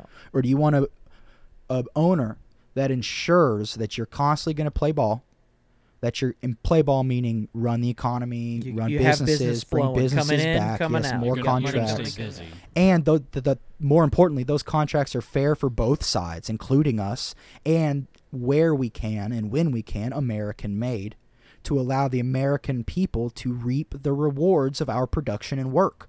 Instead we've sent everything offshore and overseas and that was trump's best policy outside of not going to war with anybody was keeping us and the American dollar as stable as possible through Right. rough times and after war after war after war after war. You know, setting dates and timelines for that. Well, Trump withdrew us out of Afghanistan. No, he had a contract set up. The Taliban weren't following it. It was set to be renewed or not, up for renegotiation, and the Bidens did not negotiate, and they surrendered surrendered. We turned tail and run. And now we're meddling in Ukraine. We just relinquished control of an Air Force carrier to NATO for the first time since the World War. To go meddle with thousands of troops, American soldiers are now being deployed to Ukraine to sit on the line against 100,000 Russians on the line. What do you talk? Russia, Iran, and China are starting World War III with Biden. That's crazy. bro. They're literally starting World War Three here for no reason. Well, monetary gain. Well, there's they- money in yes, war. Yes, Well, I mean, they have the reason, but I'm talking about logical, right, reasonable right, right. reasons. For anyone They're else not- that's going to be yes. Against caught all in the, the fire. morals. This is not like a uh, we have to go in and save these people because they're going in and slaughtering millions. You know, this is a genocide. We got to help. No, Right, this no, is this is this is all political. This is political meddling, and they're drawing us into the war intentionally. And I'm afraid to say that in the next two years, if something is not done, I feel like we're being with against our will drawn into another world war against Russia, Iran, and China. And all three of them are nuclear, and all three of them don't give a crap about United States or the people here. Quite the When contrary. you start messing with nuke bombs, I mean, you're blowing. They're not going to nuke us. You know what I mean? They're going to launch a nuke above us and EMP Yeah. us. Is if it oh, blows yeah, up dude. above us, That's- that's, that's it. They the thing, shut down like our EM grid. Sixty percent of us die in a week. Yeah. well, yeah, because I mean, technology. A lot of our medical is ran off of technology. A Yeah. lot of our Well, and not to mention, communications is many people cannot survive. They don't have Our- the more skills. importantly, Our our missile to survive. Yeah, exactly. that, Our right. defense is Our radars, technology. everything. We would be in the dark. We would be in the dark ages, and it will be a hard and long battle. This has been a long staging because I saw it during Obama. I remember year one. I remember hearing uh, a quote that no one paid attention to. I did, and it literally made me nauseous. I didn't know what to do with this information. It was public, but no one seemed to talk about it. Russia bought like 30,000 vacuum tube bombers from World War II, and they revamped them. Why? Because a vacuum tube bomber is run off of a vacuum tube, same one you would put in a TV but military grade. Right. The old TVs or a guitar amp. These are not run off electronics. So if an EMP blows up, You still have. you have full bomber aviation. planes. They bought th- tens of thousands of these. They then bought like 60,000 typewriters so that there's no electronic transmissions, that we can't intercept signals, that they can just message request paper documents, shred them and burn them. No. And they've been doing this for like 20 some years publicly. How long have they been actually doing it? I don't think we ever left the Cold War. I think it's Yeah. constant. And we've just been nudging with China, Cold War, and Russia, Cold War, Middle East, Cold Wars, with hot wars peppered throughout, with the aid of Russia coming in and helping Iran and Afghanistan and Taliban, the Boko Haram. They're fueling it because this is literally, remember, if if I'm a wealthy billionaire and I want to make money, I'm going to fund an activist group and another activist group and make them fight because then I collect money every time. I just Yep. both sides. I'm collecting money. Same thing for Democrats and Republicans. Same thing for countries going to war, terrorist groups, factions, ethnicity groups genociding other ones. There's literally genocides right now as we speak happening. Oh, of course. We're, we're not Oh, doing yeah. anything. There's open air slave markets right now where people are being bought and sold Human trafficking. right now. Human trafficking. And who was the number one president that brought that to light? President Trump. Thank you. And what did he do? He single handedly, with his organization, shut down dozens and dozens and dozens of these traffickers, these low life worms, these scum of Alright, the I'm earth, I'm lizard gonna- people. I'm gonna kind of switch gears here a little bit. Switch Yeah. it. What about Elon Musk? What's up with this guy? He just said last night that he's not opposed to buying out the social media platforms with his wealth and being like, Interesting. I'm thinking Wow. about making it uh, guys, free You speech. guys, you guys heard about his whole uh, hunger to end world hunger stuff yes, as well? Like, yes, yes. They actually, I heard that they actually ended up getting him the information on Mhm. how he can do it with how much money he offered. Mhm, That's We're just waiting on him to say yay or nay. Yeah. Do you think that could actually work? Listen, Um, listen to this. Y- yes, however, it's never going to Something's going to because stop it. well, Something's going to derail First it. of all, let me say this. All the numbers were like eight out of ten children in America go to bed hungry. No, what what the what what that statistic is is like they ask first graders in their class at like 10 a.m. Are you hungry? And the teacher counts, and they get the number like eight out of ten of my kids said they're hungry, and that they go to bed hungry. Okay, well I was constantly hungry when I was a child. No, yeah, dude. That doesn't mean I'm malnourished and doesn't mean I'm not getting meals, Right. but they present it in a way that it's misleading So the intentionally. statistics So are that they can skewed. then create an agency or an organization to funnel money and then never So the reason stop why it. it's not going to work is because it doesn't exist. Correct. And this is what was just said. Jordan Peterson, if I'm not mistaken, was just on Rogan, and I think it was him, might have been the guy or girl before him. Uh, Rogan was talking about. He's like, you know how many people like really die of hunger? He's like, there's real almost nobody today Yeah. Almost nobody dies of because there's also hunger. there's also evidence proving that America has the most plentiful food. Like there's so Yeah. much food waste. Oh, we course. are So uh, it doesn't make sense to have Yeah. world hunger when you have a world waste. yeah. But there's also laws against providing Yeah. food that's already been. and that's politics and meddling Right. of You know I mean? businesses. You gotta throw that Like Sub, politics. throw that Subway's got to throw out. Subway's got to throw out their bread if it Oh, hasn't yeah. been sold within Yeah. a couple of Right. days. You know, same thing with pizza. If there's Ins- a pizza that's made yeah. and someone cancels their order, Instead they have of to throw selling away. the bread the next day is a dollar loaf. Day well, old bread. it- that literally was a th- day old bread. Right, I buy it all day-old the time bread. in Oh. Walmart. A dollar a Yep. loaf for the French loaf. Just Yep. it's- it's that liability. If someone gets sick, then they get Sick one sued, and then oh, okay, well, we just lost, you know, whatever, two billion dollars on this lawsuit or whatever. Yeah, it was. yeah, exactly. Out of out of a dollar ninety nine bread loaf. right. And these are because these politicians are faces of corporations, plural. They're no different than uh, Ricky Bobby. I got my uh, maple syrup here. I got this and this. They're if you were to put on their suit jackets, their horribly tailored Where suit jackets, sponsored by everything. they would literally look like a NASCAR Oh yeah. driver. Yeah. They have all these Pfizer, oil, energy, Moderna, pharmaceutical, Johnson and Johnson, uh, Walmart. You know, they have they have Yeah. all of these sponsors on them, and they're just like, "I'm gonna end the Republicans' tyranny on women." And you're like, first of all, Republicans voted unanimously to give women's rights because Democrats were almost all unanimous, but like two to not give women rights. You know what happened, black people? Same exact thing. Almost all unanimous Republicans fighting, that's the whole start of the Republican Party, Right. was to free and end slavery. And Right. almost all unanimous Democrats voted against it for their industry and slave and capital. And all throughout history, you see who is on the right and who's on the left side of history here. And you can't say, well, the parties flip flop. No, Steven Crowder literally just did a Louder with Crowder this week on how that is a myth. The parties have never flip flopped. You have No. just bought have into the, same belief beliefs. of what politicians in that party doesn't want Right. to doesn't want to talk about their history of that party because it's disgusting. It's the stuff the they've Democrats said. are trying to make themselves look a lot better to get more people Constantly, to come in. voters is all they care about. Can, give me the vote. Yeah. Give I don't care about you, because- Tyler. I want your vote. because they understand that if they get the the majority vote, they're able to have more of control. Which, Yeah. if the House is more Democratic, if you notice, the House passes more Democratic laws All the time, constantly. all the time. Same thing with the Republican. Yep. The table will flip. it's party for party. party for party, right? And now we have what House of Re- of Republic with a Democratic Party, right?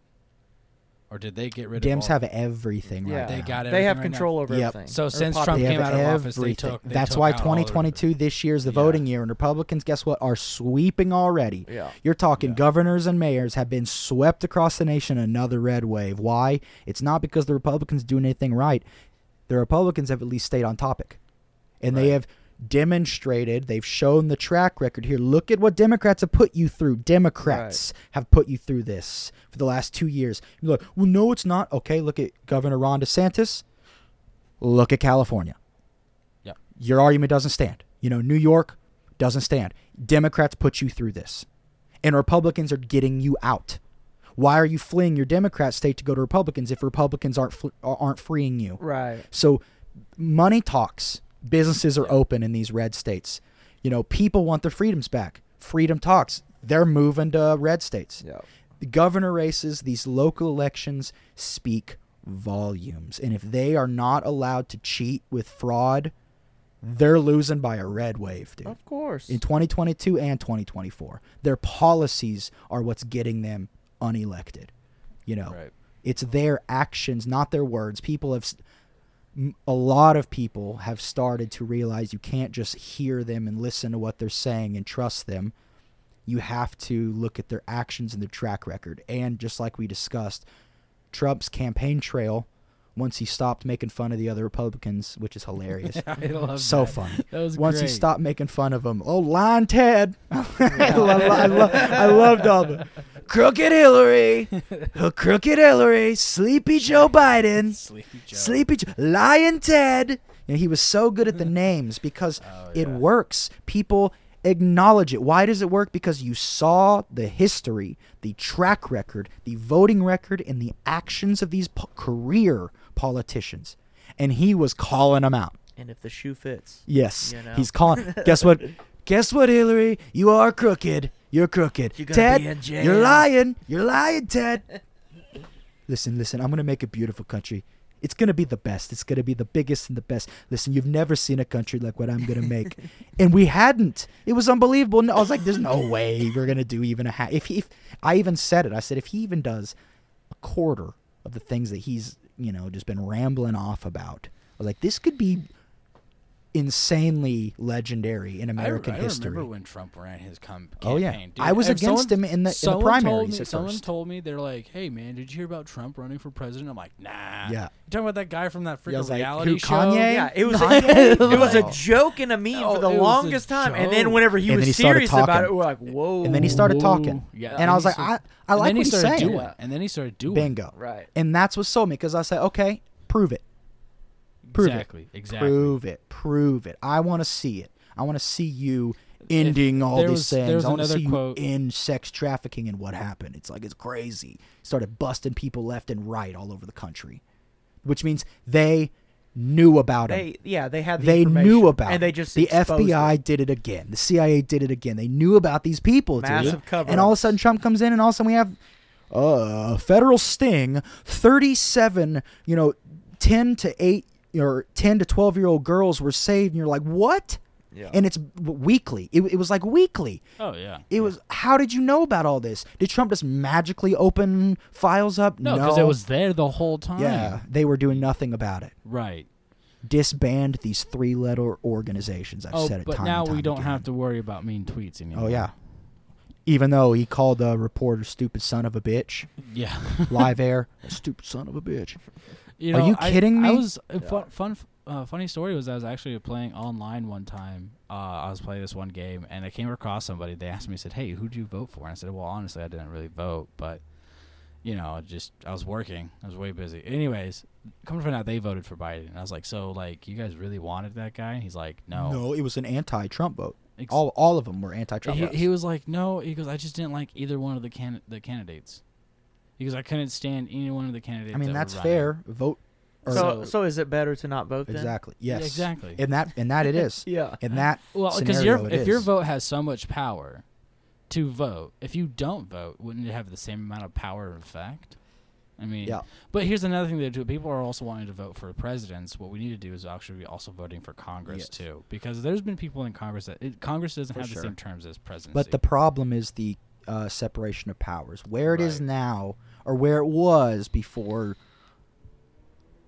a lot of the laws came in, they were able to be removed easily Right. if something was going wrong. Now there's a process.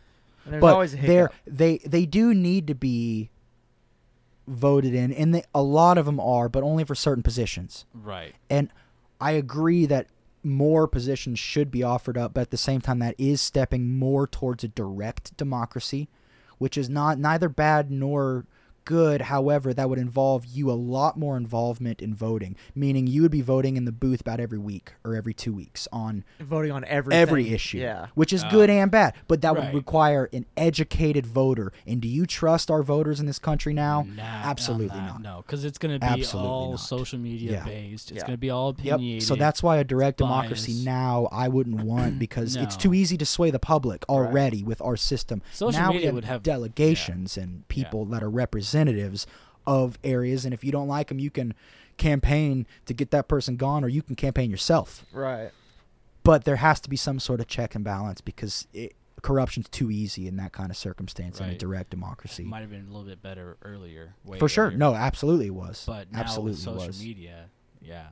I think it's more of the uh, you just want It'd be to get just the another selfie McDonald's with ad. the "I voted" sticker rather Yeah. than what you're actually doing here. Yeah. Yeah, it's gonna be like another McDonald's ad. Come mean, down here and vote your local voting in the primaries initially i liked uh, ted cruz and there was another dude i really liked and then i also liked uh, what's her name on the democrat party uh, she she shut down kamala harris it was so good joe actually talks about her too i can't remember um, starts with a t maybe i can't remember but anyway she she was the only candidate that was semi-reasonable i didn't like all of her policies but if a democrat was going to get in office i would rather her because she was more moderate and more independent. Wasn't there also a George Cruz or something like that? no, there was Ted Cruz. There was I'm Yeah. I can't remember who all the. I mean, there was like 13 Republicans. Then they dwindled down because Trump narrowed them down. But after the like second or the third debate on the Republican side, I started leaving Cruz because I saw discrepancies that I didn't agree with, and he was lying. Mm. And I was like, lying, Ted. Just like Trump's right. And then he started calling it Hillary. I'm like, well, I know Trump's right there. Yeah, I've oh, seen yeah, that. definitely. He starts calling all these other politicians. I'm like, hey, Trump's really right. Call, call that Kamala with the with the keeping black inmates in prison with exonerating evidence just so she could work them in the wildfires for minimum beyond minimum wage, like No, dirt that's- cheap. That's free labor. She had right exonerating evidence, not just criminals, not just convicts that are in prison for life or for long sentences, exonerating innocent people that were your charges are dropped. Yeah. And she kept them there to exploit their labor. He called that out. And the other girl did too. The Democrat girl called her out and her horrific drug policies of imprisoning black Americans in California and all that. Like she single handedly imprisoned like 10,000, maybe more black Americans for marijuana related only offenses. And she's the black, cool woman, social kind of person. Are you kidding me? Wasn't Trump the one that uh, ended up um, decriminalizing marijuana? I'm not positive on Who that. decriminalized it? Because That now- that now that you would be can't- a representative or congressman more than likely. Yeah, I don't more think than Trump likely. did. No, he wasn't against it and he wasn't for, For it. He it. but, he- But he remember did Trump sign. He did sign against the Delta Nine stuff. and Correct. That's why there's a Delta Eight. um um he doesn't drink, he doesn't smoke, he Really? doesn't do drugs. He's never Right. Right. done a single cigarette, never done his and I believe him. He, that's how Trump was raised. That's how he raised his family. The Trump kids aren't like that, but Trump himself, that's why he has the success he has because he had the drive, determination and work output beyond anything like anyone's ever seen. Oh, yeah. You see people like Elon Musk now doing that just in the ways of tech. There's more money in tech. Right. Trump did it in real estate. real estate and business. Yeah, and he did it so well. And he took that Oh. same mindset and organization and management skills to the United States government because surprise surprise we're a business. Right. He ran America like Yeah. it was supposed to be, like a business. And we uh claim so much of our respect and economy back and worth as citizens and as a country and then it all went down the drain within a couple months of Biden. Very he bombed quickly. the per- he bombed Syria Yeah. and then he starts attacking the US dollar, gets rid of our pipeline, shuts it down, gives it to Russia, Yeah. drives up fuel, starts sending our country's workforce back to China. Right? He makes us not energy independent anymore. He fires 70,000 truckers, vaccine mandates, all sorts of I mean, are you ki- getting us in World War III almost with Russia, China, Well, and he doesn't care. He's What not is gonna last going another 10 on, years. dude. Yeah. Yeah. Yeah, dude. That old he's man that- is gonna be gone before you know it. It is I mean, just just look at what the campaign did to Obama, man. That guy started off looking hella young, and now, Yeah. Now he's got all this gray and white you, hair. you gotta imagine Old, the stress old, of wrinkled old every. motherfuckers. Trump too. Trump Yeah. came in pretty. Trump unbelievably was the only dude other than JFK, but he came out with half a head. Ooh, Shots fired, literally. Oh, CIA again. Oh, anyway. Yeah, that was- that but was a seriously, blow. Trump was the only dude that came out relatively untouched, Yeah. As- and he had the most stress of almost anybody outside of a wartime president. and being right? and being attacked. yeah, that, that's what. I mean. he was attacked more Yeah. than any president was, probably in American history. Oh yeah. like unarguably everyone all the time for four years constantly day in day out four years 365 times four that was trump's attacks you know Right. from every organization From and he all still got stuff done except for year four he was just battling democrats and charges Right. He couldn't but get anything one done. through three he did all of that woo Those are the good days. it's it's really crazy. You know, actions speak louder than words for me.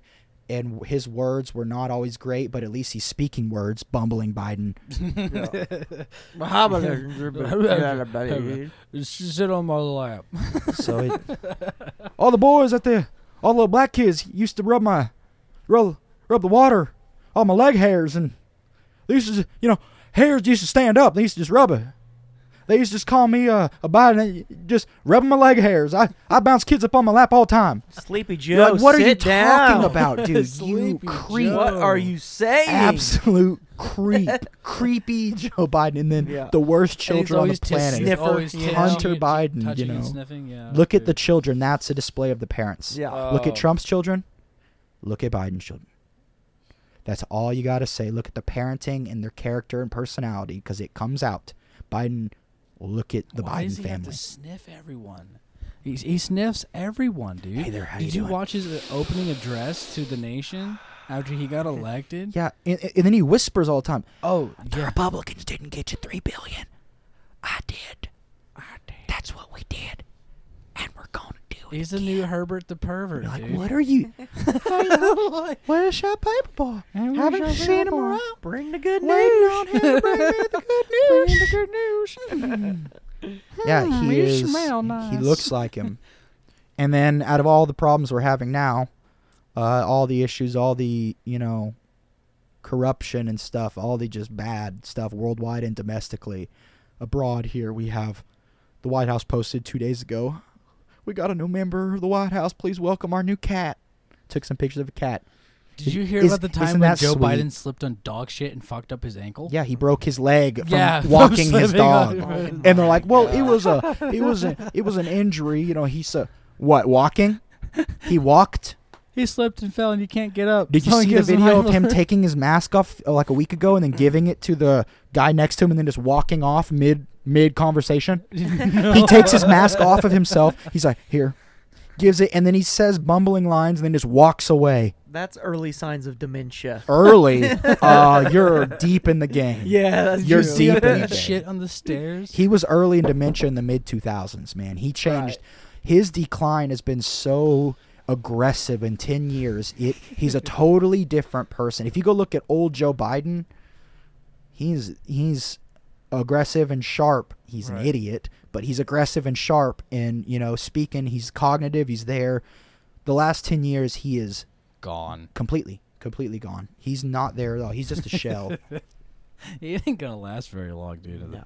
in the campaign, man. Oh. all right, man. guys, check this out. It's 2 hours and 50 minutes. This is our longest one we got. Dang. I'm hungry. I haven't eaten today. Yeah, yet. I was Oh, gonna say, dude, I'm pretty hungry, starving, too. Yeah. And uh, I did have a requested song from old So gotta uh, request a song. Teletubby right here. He's got it. Oh, I've got it all synced up. We appreciate you guys listening to another Beard Bros Campfire Fun Time. Tyler, thanks for joining us. Appreciate you, buddy. here. We'll see you uh, next work shift, right? When's that? Sunday? That's yeah. Are you gonna actually show up on Sunday? You like you didn't last week?